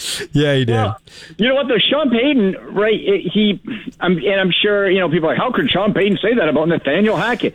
Sean Payton is an evil genius, right? He's taken attention away from his quarterback. What Mm-hmm. did everyone start talking about? How crazy Sean Payton is. That's fu- Sean Payton doesn't care if you like him or not. Yeah. He cares about getting attention off his quarterback, and it worked. If this doesn't fix Russell Wilson, he needs to retire straight away. I don't think he's done yet in real life, and I don't think he's done in fantasy. The reason being, before last year's debacle, Russell Wilson was consistently a top four to six fantasy quarterback his whole career, no lower than eight.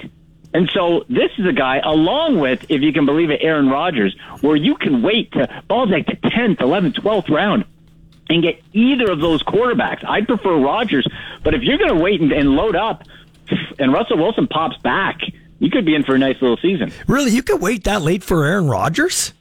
Isn't that shock? Okay, I'll, I'm going to give you some names of players being drafted ahead of Aaron Rodgers in fantasy leagues. Okay, ahead. Right now, he's going 99th overall on average in fantasy drafts. Players ahead of him: Tua out of Miami. That oh. dude's going to be lucky if he makes the second game before getting concussed again. Yeah. right. Yeah, I'm not touching Tua. And he couldn't break a, and he couldn't break a pane of glass with a throw. Let's be honest. No, like here, here's the thing: if he's in the game, Miami seems to win. It's kind of the Jimmy Garoppolo effect, which is fine. I'm not saying he's not a good player. He can't stay on the field, and it's scary when he gets out. So I'm not chancing that ahead of Aaron Rodgers. You kidding me? Ahead of him also Dak Prescott. Ahead of him Justin Fields. So you're telling me Aaron Rodgers, even though he's almost 40, one year before last year, removed from being an MVP when he was pissed off in Green Bay Mm-hmm. and now he's happy and everything's around him. I would love to get Aaron Rodgers in, you know, a, a later round, and in the second round, go get me some Garrett Wilson and pair those two together with the Jets. That is going to be some money, money plays on your fantasy team. So- you can get that. Corey Davis is retiring or walking away. He was a receiver for the Jets. You think that affects the draft stock like for No. Aaron Rodgers? Who cares? Corey, Corey Davis, yeah, like, you're like, and uh, we know because I know every time you say something like, this, people are like, oh, you have to be great to be in the NFL. Yes, Corey Davis is still better than 99.9 percent of everyone in NFL terms. He sucks, and he's never done anything. He did every, he just splurted it here and there. Fantasy wise, no, I got burned by Corey Davis once. Certainly not again. Big body guy. This does nothing to affect anything. If anything, it helps because it just clears out an extra body uh, from that room. But Hey. Garrett Wilson, that's the guy. I don't like him as a person. I think he's a horrible human being, Deshaun Watson, but he's the quarterback of your team. He seems like he'd be a good pick if you could get him because the Browns are a good team. They are a good team. They are. They are. You know what? On paper, here's the thing. Ballsy, my term for the Browns this year, two words. No excuses. Not for Deshaun Watson, not for the Browns. Why? Because this offense was remade around Deshaun Watson with his direct input. The weapons were brought in. Everything is in place. Can he get back to 2019, 2020? That was a long time ago. Baker Mayfield was the, but the quarterback of my Browns in 2020, Ballsy. Baker was good. Yeah. So he's got his legs. He's got the weapons. Deshaun Watson is going uh, is going the ninth quarterback off the board um, ahead of Dak Prescott, Tua, and Aaron Rodgers. I think he's going to have a great year, but it certainly isn't a guarantee. Where's my guy Herbie going with Kellen Moore as his offensive coordinator with the Chargers? Oh, you know what? I think if you're getting Justin Herbert right now at the value where he's at, uh, 40th overall, sixth quarterback off the board, you're living well. I don't think he's he should be that low. Guys ahead of him, Joe Burrow. Okay, I'll take Joe Burrow. Yeah. Lamar Jackson. No, I'm taking Justin Herbert above Lamar Jackson. Yeah, no kidding. Right and like and Justin Fields, I see back and forth. Some some have Justin Fields ahead of Justin Herbert, which is ridiculous. Yeah, that's stupid. Although Fields, this is a big year for Fields, and he's got some It weapons around him this year, so he's got a. It's a make or break for him. Like I'm not saying I look. I'm an Ohio State fan. I like Justin Fields, but he's not. People are categorizing him as like, oh, he's going to take the leap that Jalen Hurts had in Philly last year, and I don't think they're there yet. They're improved, but they still have a long way to go in Chicago. Philly was such a great situation, so I think he'll be good, but he still has to prove he can pass at the NFL level. You got the leg factor, still a nice yeah, I'm not going to be upset if I get Justin Fields as my fantasy quarterback, but I'd certainly rather have Justin Herbert, Jalen Hurts, Josh Allen, or Patrick Mahomes ahead of him. Okay, so here's a question for you. what about Jonathan Taylor? The Dolphins just turned down a, tr- or the uh, Colts just turned down a trade request for uh, Jonathan Taylor. They're still talking some other Yeah. teams in the mix, including the Bears. Uh, where does he fall now in drafts? Boy, uh, well, right now he's fallen to the ninth running back being taken, and it makes sense because you don't know where he's going to play. And that's why I always advise people at least wait until after the last preseason game before you have your fantasy drafts. I want that draft too. I get itchy too. Okay. But you have to wait because right now, if you had your draft tonight, Yeah. if you had today, and a lot of people are having it over the weekend, if you waited and had today, you would have no idea if you drafted Jonathan Taylor. Is he going to be the Colts? Is he going to go somewhere? We've seen great running backs. I don't know, Dalvin Cook go and all of a sudden go from a bell cow to part of a committee in New York. That could happen to Jonathan Taylor easily. I, right now, if I had to draft today, I would not. I would mark Jonathan Taylor on my do not draft list because of the uncertainty. I can't waste that high of a pick on an unknown. Hey, where do they get a hold of you if they want some draft advice? Because we're coming up to Oh. that season, like we said.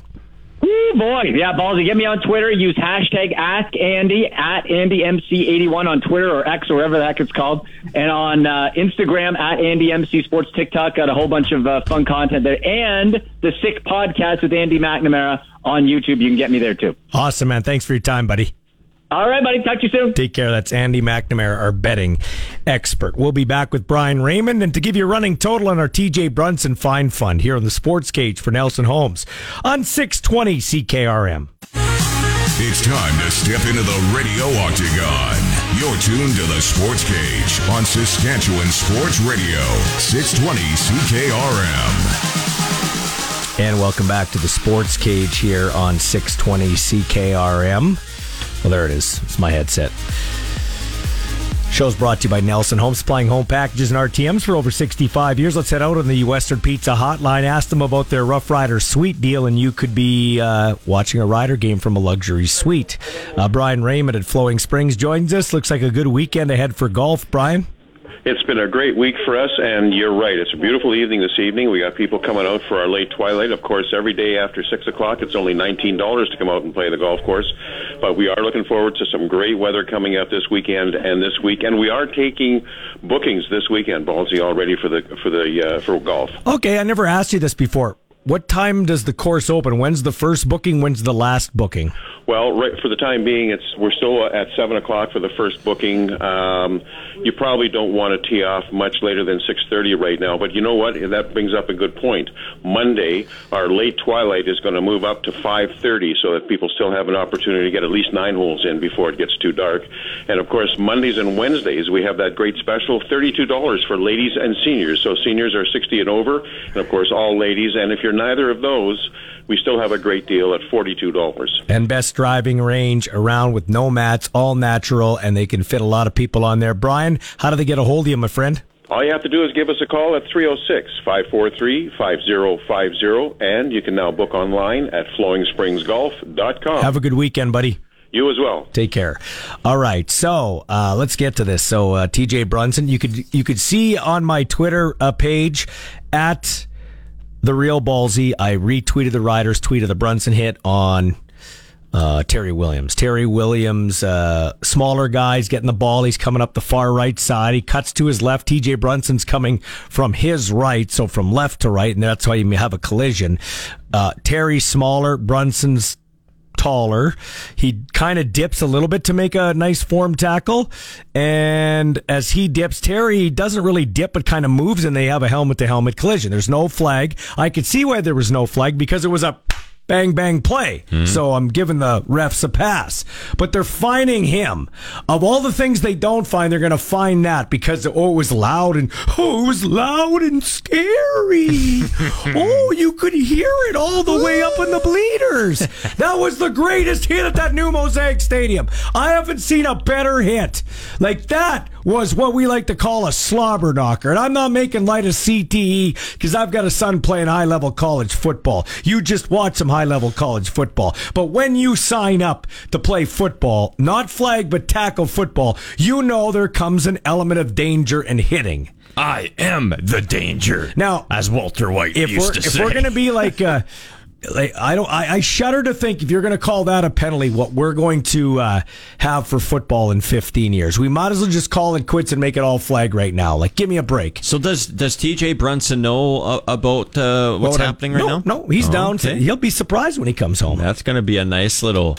He's probably all like depressed. Oh, I gotta pay this fine. What? What's this league all about? Yeah. I come up here and I make lay yeah. big hits and I get fined. Yeah. And he's gonna come back. He could be having a radiothon down in South Carolina right now. Yeah. And up here, we're doing it right now. Mm. And Rider fans are kicking some serious butt. I'm gonna get him to do a social media post with all your names. But I'm gonna tell you right now, Robert Anderson, hundred dollars. He came out of the chute. Tyson Craney, as I think is how you say it, but he goes by TC and Medicine Hat, one fifty. Curtis Moore, twenty five dollars. Sheldon Metalewski, twenty five dollars. Todd and Don. Uh, Wilson Horner, $25. I gave 50, you gave 5. Phil, well, no, but hey, we're not laughing. It's like that old Bible story, not to get all religious on you, but I could give $500 but be a have a lot of money and give five hundred dollars. If you only have ten dollars and give five, you've given more than me. Mm. So I make more than you. So five dollars for you, a struggling up and coming broadcaster. We appreciate it, Sean. I'm not laughing at that. I'm just saying you donated some money. Yeah. Uh, Phil Benson gave 50 bucks. Mark C. Sorensen gave 25 bucks. Kelly Bruce, 25 bucks. Dennis, uh, Krinklewich gave 25 bucks. Andrew uh, Tuddy gave 15 bucks. And Wes Sawarski uh, is trying to give me fifty dollars, but he his password doesn't work. So Wes, you have to resend me that email. I did send you an email. Check your emails. If you would like to donate, it's mball at harvardmedia.com. Now, whatever Oh, sorry. We'll, we'll, give the total at the end of the show. Whatever we are over, we'll go to a charity of TJ Brunson's choice. We're going to show TJ, hey, it's special to be in Rider Nation. We appreciate you. We appreciate you bringing the juice on special teams. Nobody appreciates that, but we do here in Rider Nation. Thanks to everybody that donated. Keep it coming. mball at harvardmedia.com. You can text us at 936 6262. Um, that's for the Capital Auto Group. Uh, we'll be back with more of the Sports Cage after 5 here on 620 CKRM. It's 5 o'clock. Good evening in Regina. It's mostly cloudy and it's 19 degrees. I'm Corey Atkinson with 620 CKRM News for Echo Sound in Fort Qu'Appelle. Stay connected with a new cell phone from Echo Sound. Call 306 332 6711. A longtime minister for the Saskatchewan Party has announced that he is retiring from provincial politics and will not be running in the next election. Don Morgan says it's been a privilege to have represented the Saskatoon Southeast riding since 2003. As one of the longest serving current ministers in Canada, Morgan has headed education, justice, and labor relations under Premier Scott Moe and former Premier Brad Wall. Morgan said in a social media post today that he will be 74 years old at the time of the next election, and he thinks voters should have an opportunity to choose a fresh face. Moe made the announcement on social media today and announced three other rural Sask Party MLAs will not be seeking re-election. Just in time for the end of August, temperatures are starting to take a turn for the warm. Highs for Regina and area will be a few degrees above seasonal for the weekend and near 30 early next week. Environment and Climate Change Canada's Terri Lang explains. Well, the big ridge of high pressure starting to build in over Western Canada, so uh, some uh, heat coming with that. We'll see a gradual increase in temperature with uh, highs probably peaking Tuesday, Wednesday of next week. I'll have more in your forecast coming in a couple of moments. Hill Tower 2 tomorrow will see dozens of people rappelling down the sides, all for a charitable cause. Participants as individuals and teams in the Easter Seals drop zone will be going down Hill Tower 2 all day tomorrow. Donna Mouflier at the Saskatchewan Abilities Council explains. The Easter Seals Drop Zone is an adrenaline pumping fundraising adventure that encourages you to get out of your comfort zone and basically face your fears by rappelling from one of Saskatchewan's highest buildings.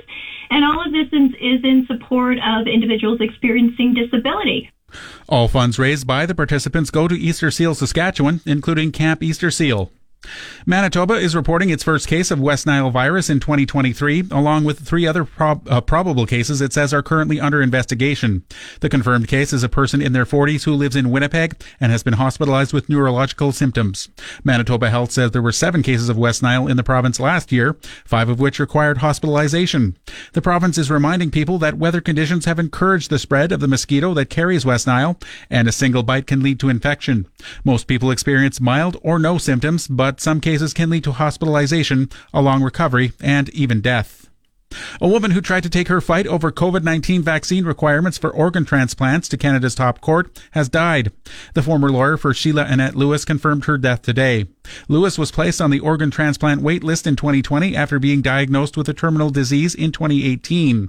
However, she was told a year later that she would need to go get the COVID-19 vaccine before her transplant, and she refused, arguing the requirement violated her charter rights. A new poll suggests Republican support for gun restrictions is slipping a year after U.S. Congress passed the most comprehensive firearms control legislation in decades. That bill had bipartisan support, but even as the U.S. heads toward a record number of mass shootings in a year, the gulf over guns between the two parties has grown since. An AP NORC Center for Public Affairs research poll finds 92% of Democrats want stronger gun laws, in line with another poll 13 months ago. But Republican backing has dropped to 32% from 49% last summer. Despite the political divide, the poll finds both sides sides think it's important to reduce mass shootings. Enforcing background checks on all potential gun buyers enjoys strong bipartisan support. Sagar Meghani, Washington. And there are a few new things hitting screens, big and small, this weekend. Here's what you can see. This whole thing is insane. Gran Turismo races into theaters this weekend. The film based on a true story about players of the video game who got a shot at becoming real race car drivers. It might take the top spot this weekend if it could fend off Barbie. Also new, Helen Mirren stars in Golda. I will not be taken alive. Film about former Israeli Prime Minister Golda Meir. And streaming on Hulu, it's the comedy Vacation Friends 2. And on Netflix, Adam Sandler and his daughters star in the coming of age comedy You Are So Not Invited to My Bat Mitzvah. That's why we fought the Nazis! Jason Nathanson, ABC News, Hollywood. It's 505. That's your 620 CKRM News. Weather is next. News brought to you by RefugeeCanada.net. Intervene to fight corruption in our courts and support access to justice. That's www.refugeecanada.net.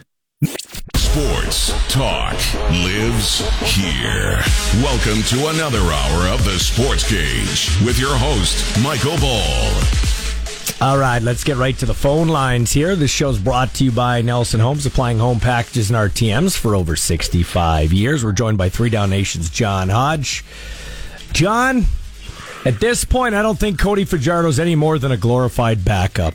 He's absolutely embarrassing in big games. He was pathetic yesterday. It was, if they had any if they had half decent, competent quarterbacking, oh, I don't know. If Caleb Evans was in the game, Montreal might win that thing because Winnipeg once again escapes with a victory uh, because the other team can't take advantage. Like that was a 47 3 game without two defensive touchdowns.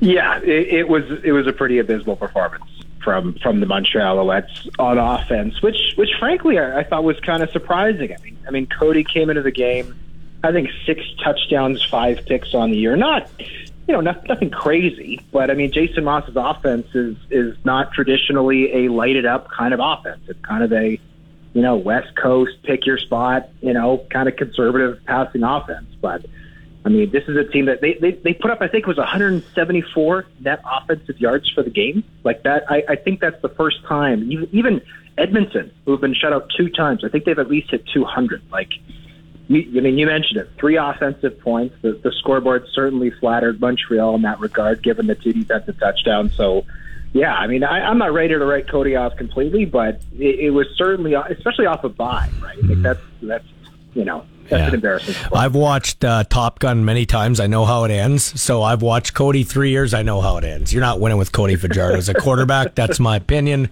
and I'm sticking to it. Like he should be at this point. He should be Caleb Evans' backup. Um, but what's going on with Zach Collaros? In the last two games he's played, he's throwing three pick sixes, and he threw another interception yesterday too. Like, yeah, he threw a couple of touchdowns, but uh, all is not right in Winnipeg, even though they're nine and two. I, they are. There is no dominant. I got Bomber fans lighting up my text line. Oh, classiest team in the league, and they're the listen. Every team is beatable, uh, and I think if Trevor Harris can come back in October, which I'm hearing he's going to be, the Rough Riders have a more than a puncher's chance to win the whole thing. I mean, I, I think that's fair. I mean, back in week two, the Bombers did win in Regina by by a substantial amount, but at the same time, I mean, Winnipeg is a veteran team. Um, injuries can play a role, age can play a role, and obviously the the Riders have been building a little bit here, um, especially under the duress of, of some quarterback injuries. The win over BC last week was was very impressive, and Jake Dolegala I thought showed mm-hmm. showed a lot of impressive things. I mean, as as for Collaros, I talked to Zach after the game, and he just basically said, "Look, sometimes my competitive side gets the best of me." And I mean, certainly on that first pass that he forced in, like like what are you doing? Like, yeah, it's first down, right? Like if it's third down with game on the line, by all means, force it. Like like you have no choice. But this is the first play from scrimmage. It's first down. You got a sold out crowd you're, you're playing a team that's coming off a short week. Like just just throw the ball away. Live live to see another day. And he forced it in, and he did it again later on in the game. I mean, he threw he threw the interception to Kenny Lawler. Kenny Lawler was very well covered, full double coverage, was not remotely open. Goes for a pick, and then I just think he he just missed Marc-Antoine Dequoy changing the side of the formation on the third pick, but. That's something he's obviously got to do better, and it's yeah. something that, that I think he will. I mean, traditionally he's done a good job of protecting the football, but Mm-hmm. But I'll do you one better, Balls. You mentioned three in the last two. He's got four in the last five. Whereas in his first, I think it was 36 starts in Winnipeg, he had zero. Yeah, so, so clearly this is becoming an issue, and he's got to fix it. So let's be honest, they're nine and two. They're, I'm not going to sit here and tell you they're not. That'd be green and white glasses totally. They're a good football team. The good teams find ways to win. I just think they're they're a beatable team. They're they're a lot more beatable than they've been in the past. Like I uh, I don't think the they're going to have to they're going to have to play good in terms of I'm talking about the riders here, but uh, it's not like in the past where everything had to fall your way to beat the Winnipeg Blue Bombers. I think the I think the Rough Riders have a pretty good chance here in the Labor Day Classic. Uh, it's going to be a, it's going to be a great one. It, it's always good. What do you got tonight? How do you see this one shaking down? Toronto and Calgary. Calgary, I didn't think they'd be this good uh, that good this year, but I didn't think they'd be this bad either. I agree with you, Ballsy. This is this is a must-win game. I'll, I'll say that for the Stampeders. I mean, they're three and seven, and I think Saskatchewan's win last week put a ton of pressure on the Stampeders. I mean, obviously the Riders now four points up in the West, not just two. Um, and, and I'm with you. Like I, I thought the Stampeders' record last year flattered them at least a little bit. I didn't think they were as good as a 12 team win or 12 win team should have been, but I, I still saw them as a nine win team this year. You know, 500, you know, third place in the West Division kind of thing. Mm-hmm. But they've been very disappointing. I mean, they've, they've lost to some very mediocre teams. Uh, I believe they're winless at home. Like, does anybody remember back in the day when you go to McMahon to die and it was just a, a foregone conclusion? Oh yeah, the Stampeders would would win. That not only are, are those days done, apparently they've reversed. Now now the Stampeders can't win at home, which is wild. Yeah. And um, I mean, the CNE is on in Toronto. From what I understand, they're, they're expecting a good crowd. I mean, not by Regina or, or yeah. standards, but they're expecting a good Toronto crowd. And um, I mean, if you're the Stamps, I, I think you got to win this one. They've lost four of their last five. They're already down, and uh, if they don't turn it around, pretty soon they're going to be out. This this is almost a must win for them tonight. Yesterday was interesting because in that Winnipeg uh, Montreal game, players would be fined if they threw the ball in the crowd because there was chips in the ball. What can you tell me about that story? Like they, they were doing a little uh, extra data gathering, I guess.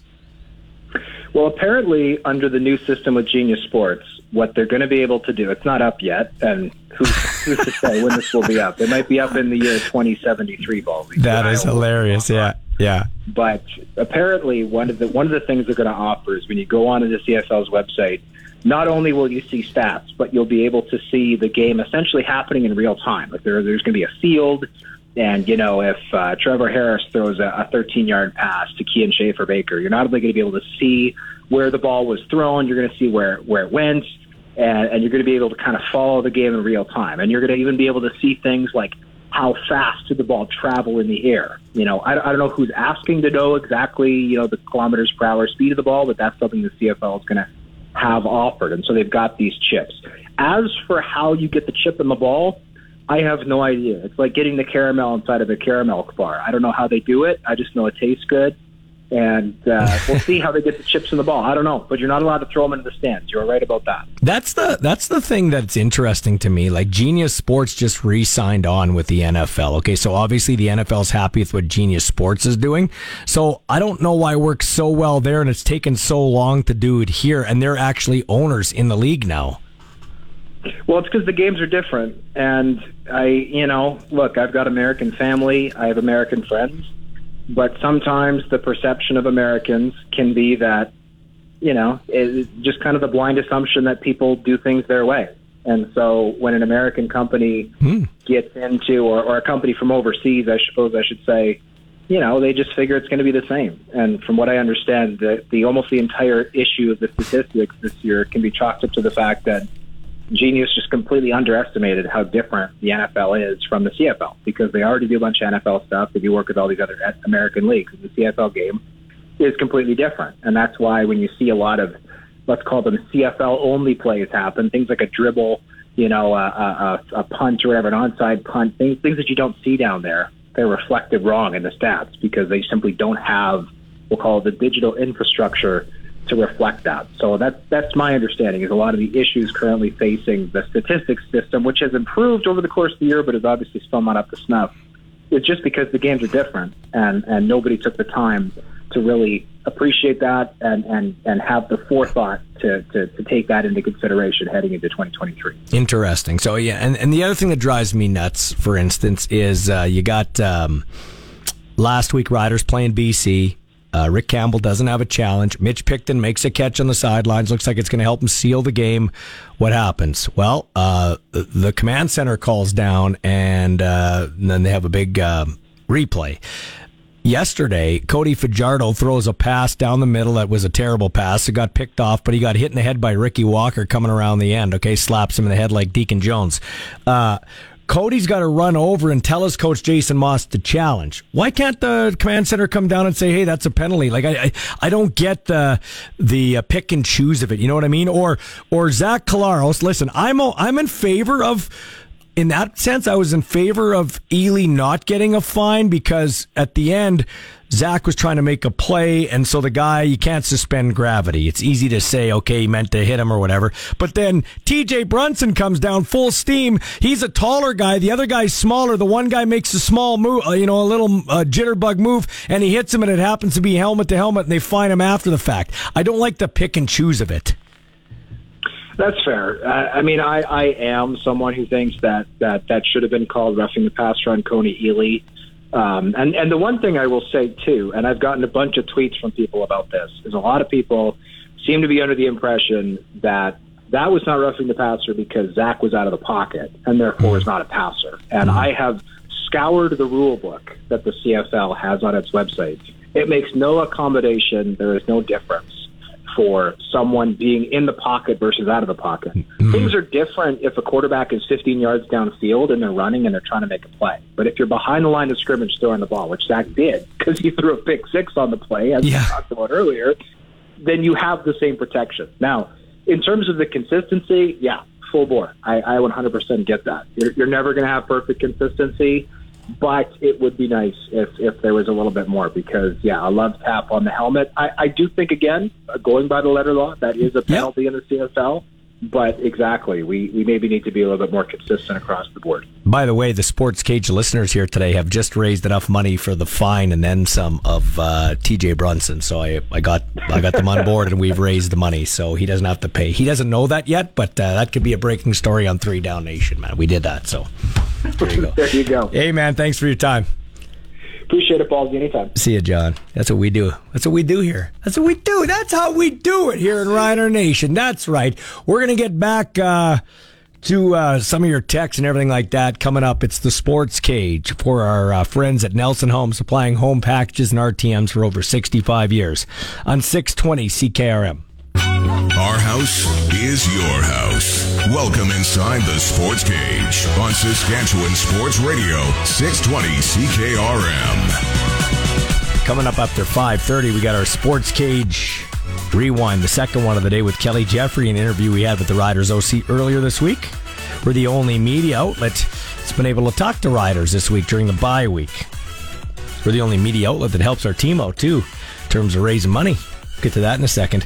Uh, we also hear uh, the. We'll go take you back into the time machine. We do a rider rewind. We're going to do a Rams rewind here, as Sean Kleisinger is uh, the voice of the Rams. We're going to take you back to his first call as a Ram announcer and hear from Josh Donnelly as he'll join us on the Western Pizza Hotline. We've got a phone call there. Let's go to the phones. Who's this?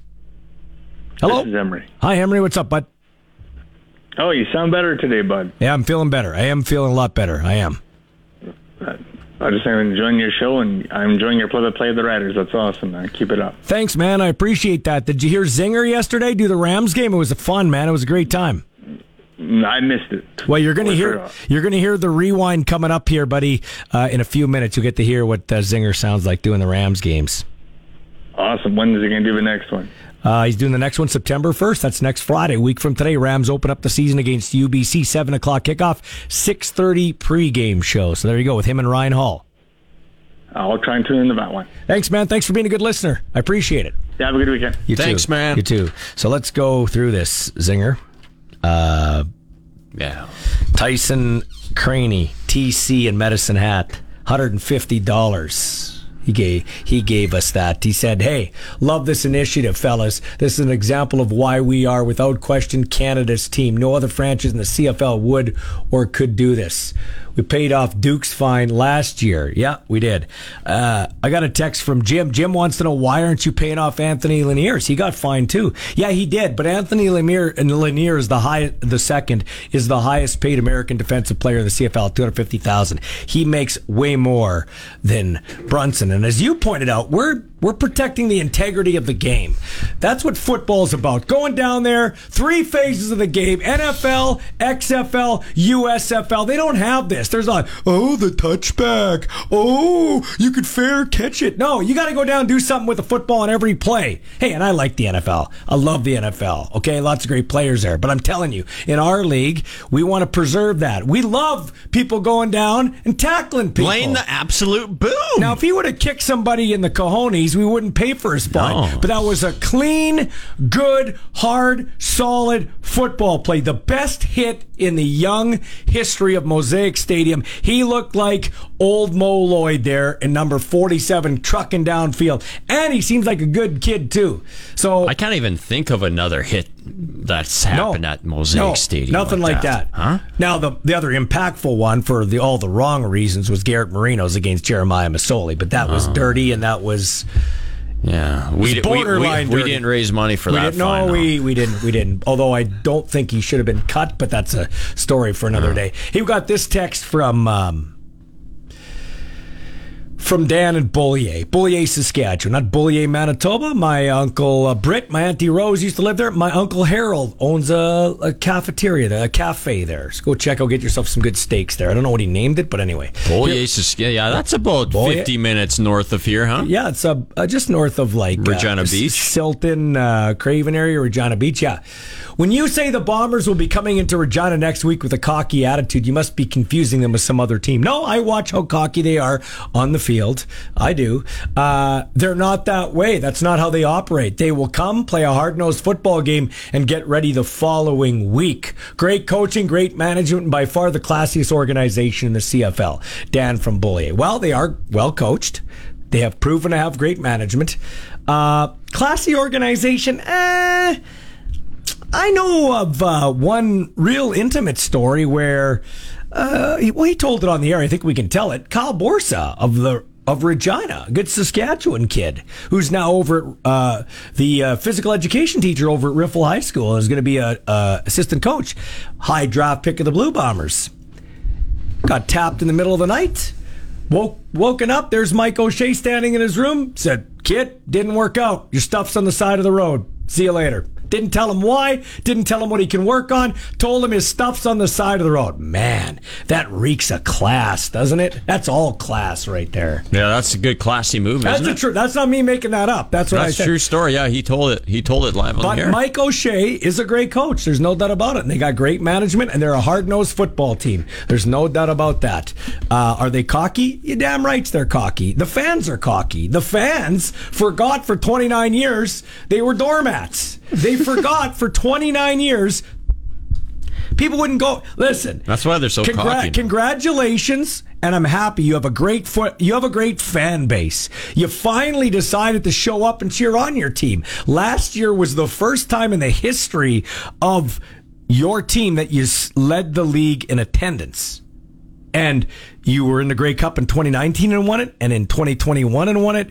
And last year was the first year you led the league. Yeah, took a couple years. Took, a couple, of years. Way to yeah. get up to speed. Oh, but we got an NHL team. Yeah, yeah, you do.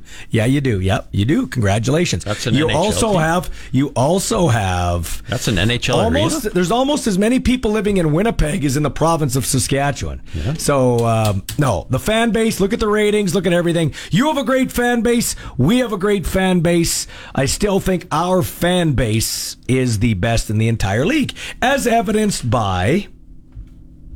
Tyson Craney, $150. Robert Anderson, $100. Curtis Moore, $25. Sheldon Metalewski, $25. Todd and Don Wilson Horner, $25. Sean Kleisinger donated money. Phil Benson donated money. Michael Ball donated money. Mark C. Sorensen donated money. Kelly Bruce donated money. Dennis Krenkowicz donated money. Andrew Tutty donated money. And Wes Sawarski donated money to the tune of at least right by now, $570. So we have paid off the fine of TJ Brunson. Second time I've been a part of doing this. First time was Scott Schultz. We did five times the amount. And this time we just got past the uh, the fine total. The rest of the money will go to charity. So how are we gonna? Is this gonna be like a nice fat check? How are how, haven't how figured- are we gonna do this, I Ballsy? I'm figured, intrigued. I haven't figured this out yet, but we will have some sort of social media presentation. Okay, I will get TJ Brunson when he comes back next week. Next week to do a video thanking all these people by name for we should take a video in person, giving him a check. Should come in here and we should do it. Yeah, on a Wednesday we next should week. do. That's what we should do next Yeah. week because I'm gone Thursday, Friday. Let's do that. Let's book it. Let's book it. Let's book it. Book it. Let's book it. TJ's coming. TJ's coming. Congratulations, Rider Nation. Great job helping pay that off because you're the best fan base in the Canadian Football League. Well, you got nothing there. You don't have an NHL team. And we are back with your sports ticker. It's 533 here. And your sports ticker is brought to you by Busy Bee Overhead. The Toronto Blue Jays in action right now against the Cleveland Guardians. And the Jays have a one to nothing lead in the second inning because George Springer hit a nice solo shot. We have some breaking news in the National Football League as well. Ballsy Trey Yeah. Lance. Trey Lance is getting traded apparently to the Dallas Cowboys, according to ESPN's Adam Schefter. Uh, Lance fell to third on the 49ers depth chart during training camp behind Brock Purdy and Sam Darnold. 49ers traded three first round picks plus a third round pick to the Dolphins to move up to get Lance. So more details to come. I'm not sure. Um, what they traded. But I want to go through this while I have a second Zinger, okay? Mm-hmm. So I was doing a little digging here on this. You know, we're talking about what were they smoking, and that just looks bad for the 49ers. But here are all the third overall picks since 1999, It's a okay? fourth round draft pick he's being traded for. Okay, fourth round. Okay, Yeah. so that's actually pretty high. So the third overall pick in 1999 went to the Bengals out of Oregon, quarterback Akili Smith. I think he mm-hmm. played a couple of years. Uh, then it was the Redskins in 2000 taking Chris Samuels. Then it was uh, Gerard Warren of the Browns in 2001. I think he was a lineman, if I'm not mistaken. Joey Harrington, quarterback of Oregon, third overall in 2002 to the Lions. Andre Johnson, good receiver, going to the Texans, third overall Yeah, that's a good in one. 2003. The next year, another Hall of Fame receiver, Uh, Larry Fitzgerald, 2004, went to the Cardinals. Braylon Edwards, a receiver out of uh, Michigan, to the Browns in 2005, third overall. Vince Young, the former rider who had a cup of coffee here, went to the Titans 2006, big Rose Bowl champion. He was Eh. Joe Thomas, Hall of Famer, third overall to the Browns 2007, maybe the greatest lineman in Browns history. Matt Ryan, 2008, third overall. Uh, Tyson Jackson, Chiefs, 2009. Have you ever heard of him? I Tyson Jackson, he's no, no good. No, I've heard of Michael Jackson, but not Tyson Jackson. Uh, Stu Jackson, the NBA coach. Gerald McCoy, Buccaneers. He was a good uh, defensive lineman, if I'm not mistaken. Uh, 2010. Uh, Marcell Dareus, Bills, 2011 was the third overall pick. Trent Richardson, another former Rough Rider, went to the Cleveland Browns, third overall, 2012. He was out of Alabama. He was eh. Dion Jordan to the Dolphins, 2013. Blake Bortles, 2014, third wow. overall to the Jags. Joey Bosa's a high one, 2016 to the Chargers. Sam Darnold with the Jet, who's with the 49ers now, but to the Jets, third overall 2018. So you get what I'm saying? Not it's very, about, not very. Yeah. Maybe 25% of them are good at the third, not the third round pick, not the 330th pick, the third overall pick. So we laugh at the 49ers, but a lot of teams miss there. So they get a fourth round pick. He goes to the Cowboys to back up Dak Prescott. So there you go. Former NDSU quarterback Trey Lance on the move. We're on a rampage.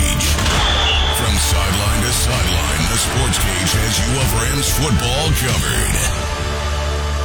All right, yeah, the U of R Rams played the Manitoba Bisons yesterday, 26-7, a preseason tilt there. Uh, the Rams used five quarterbacks in the game.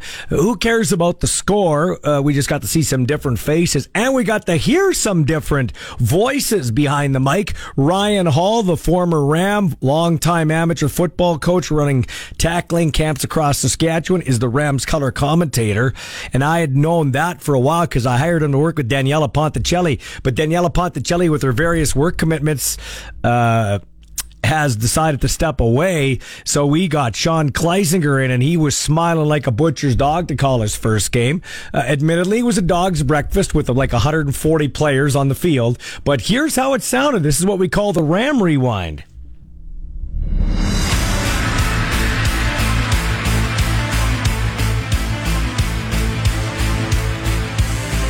Pelche gets the snap, slant underneath, complete to Stedman, breaks one tackle. He's near the first down marker, and he will get the first down. Brought down past the 30 yard line. Shotgun snap, Dushinski, another quarterback drop the middle. He spins off one tackler, and he picks his way across for a first down, showing some athleticism there. Know, Olivier Savard in the backfield to snap the Pelche. He's looking over the middle, finds his man Stusik just shy of the Manitoba Bison's 50 yard line. That's good enough for a Rams first down, a gain of about 14 yards. Hand off to Olivier Savard. Has a hole up the middle, across the 40, 35 down to the 30 yard line of the Bisons. Right between the hash marks he goes. Olivier Savard. First down Rams. Dushinski looking left all the Uh-oh. way. Arcs one deep. Finds his man wide open at the Rams 30. That's Bond. Breaks one tackle. He's inside the 10 yard line now. Boston coverage there for the Rams. As Sharp is in the shotgun. Finley beside him. Sharp gets the snap. He's looking right all the way into the end zone, and it's dropped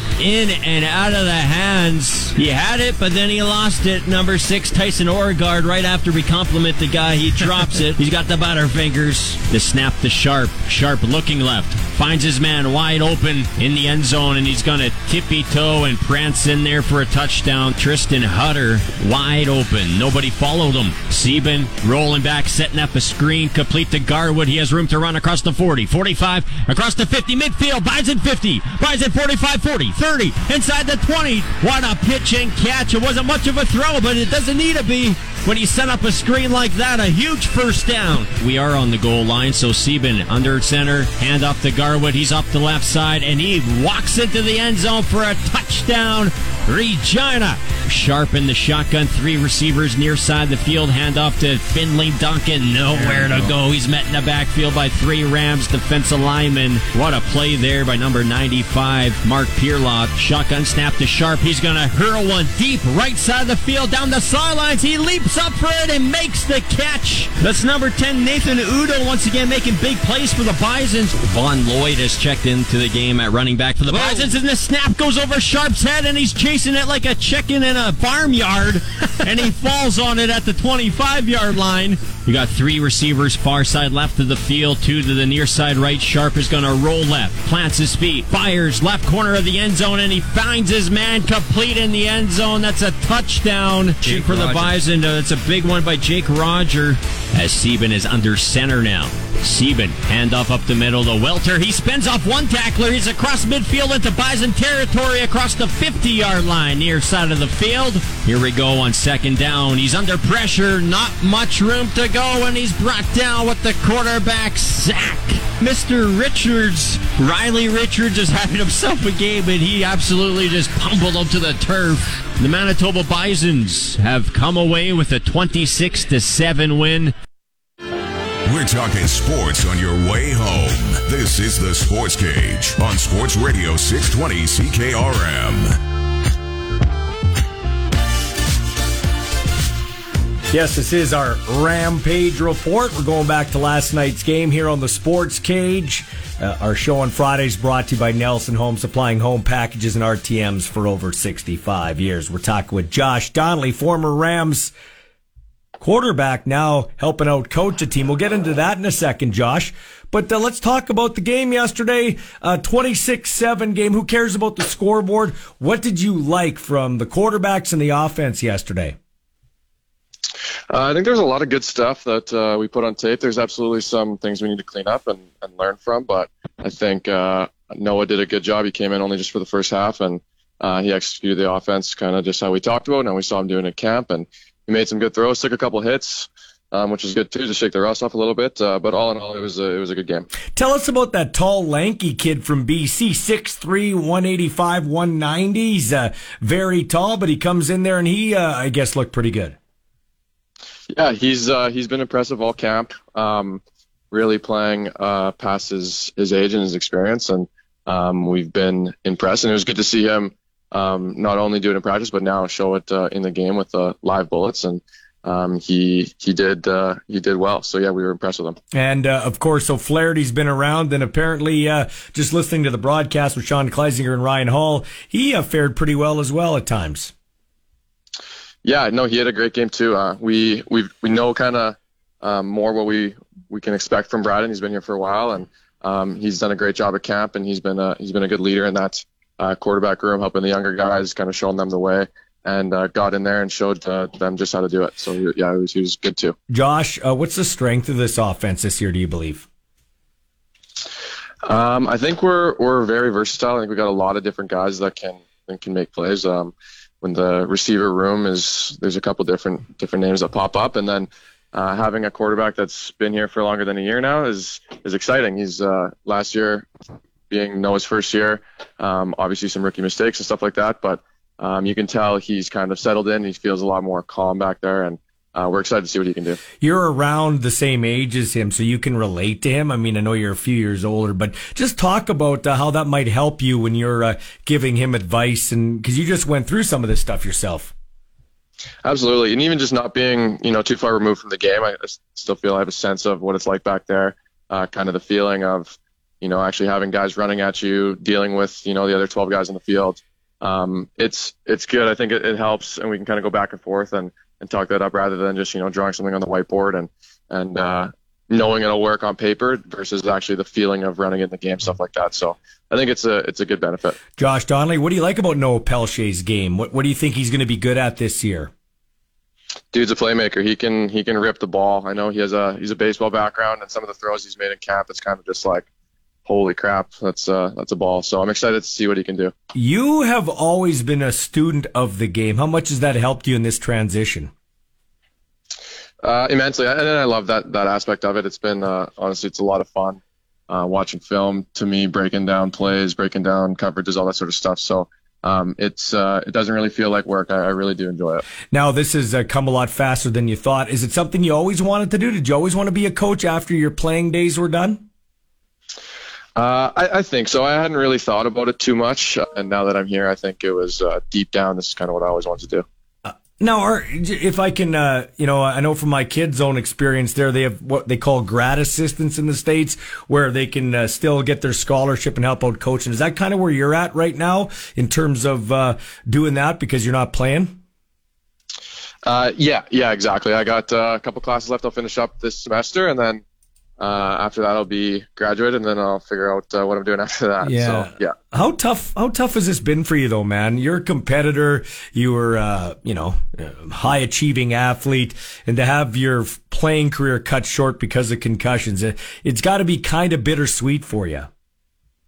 Yeah, absolutely. The uh, the first couple months after was was tough, and I stepped away from the team and uh, and football in general for you know a couple months just to take some time to myself and kind of figure out life moving forward here. And, and I think it was pretty clear once I stepped away that I, I loved it and I wanted to be around it. And coaching's been a good substitute. I can still scratch that, that football itch and uh, help, you know, the other players around me and kind of give back to what uh, the team and, and game that's given so much to me. It's kind of um, like, yeah, give back to them. It's kind of like playing real life Madden, isn't it? Yeah, a little bit, especially up in the booth. You can kind of see it from a bird's eye view. It's it's been pretty cool. Is it tough being a coach though when you're not that far removed from the game in terms of respect and dealing with guys, say like a Stusik and things like that? Like I'm talking the player Stusik.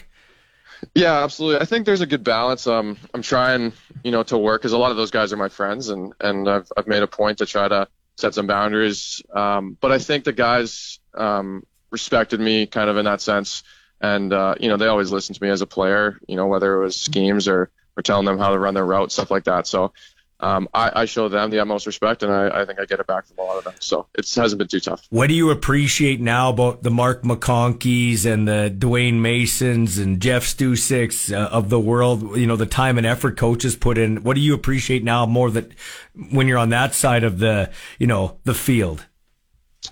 Just exactly what you said. All the time and effort that goes in, all the all the behind the scenes stuff. It's pretty pretty crazy. The, the preparation, you know, it's it as soon as the season's over, the the planning for next year starts. You know, right in December. So we've been at this for a long time and had a lot of meetings and and film sessions and chalk talks and all that sort of stuff. And um, it's exciting that the season's finally here. So. Uh, nothing was expected of your team last year. You were picked by last, and uh, definitely exceeded expectations. What do you think a fair and realistic expectation is of this team this year? You're losing some key guys on defense. Got a pretty good old line by the sounds of it. Uh, you, we talked about the quarterback. Got some uh, good returning receivers, and you've got uh, you know Sokol coming over from uh, from the Thunder. What's a realistic expectation, Josh uh, Josh Donnelly of the U of R Rams? I think our expectation is always to, to win the West. I think that's you know, always been the hardest part. Um, obviously, step one is to to win week one, so that's kind of the the goal right away, and then just from there, um, I'm really excited to see what our offense can do. And actually, I think our defense is going to do great things. I know Sheldon Gray, we always have the the utmost trust in, in him and what he can kind of put together, and and we got some new guys in that end too. So it's going to be exciting to see. We're gonna we're gonna have a different look for sure, but I'm I'm still confident in what our guys can do. Yeah, so it's not easy replacing names like Ford and Varga in the defense. You guys had a pretty good defense last year. Is there a little more pressure on the offense, at least early on this uh, season, to pick up the slack a little bit till those guys maybe get up to speed a bit? Uh, absolutely. I think we have a lot of guys coming back on offense, and and like you said, um, you know, great O line, some great receivers, and I think all those guys uh, have set the bar high for themselves personally. So, um, you know, I think if they can kind of put it all together, uh, we can we can do some pretty cool things. What do you know, lastly, about UBC coming in here? Uh, not too much. They uh, they lost some big names as well, and uh, we won't have any preseason film on them. I think their their preseason game got canceled. So, uh, yeah, we're we're kind of going in a little bit blind, but you know, they they uh, you know, always teams in the Canada West always run kind of similar stuff. So we're preparing uh, like we have in the past, and we'll kind of go from there. And do you think that preseason game will help you guys in terms of banging off the rust and give you a little bit of a head start on them? Absolutely. I think there's always you know a little bit of jitters, a little bit of nerves. And the off season's so long, so to to get back into actual game situations and, and live bullets, which are really hard to replicate on the practice field. I think that was a huge benefit for us. Well, I know you wanted to play, and I would have uh, loved to seen you play and mature that way because you were a playmaker too. But I'm glad you're still around the game and helping to develop the stars of tomorrow today. Thanks, Josh Donnelly. I appreciate it. Thanks for having me.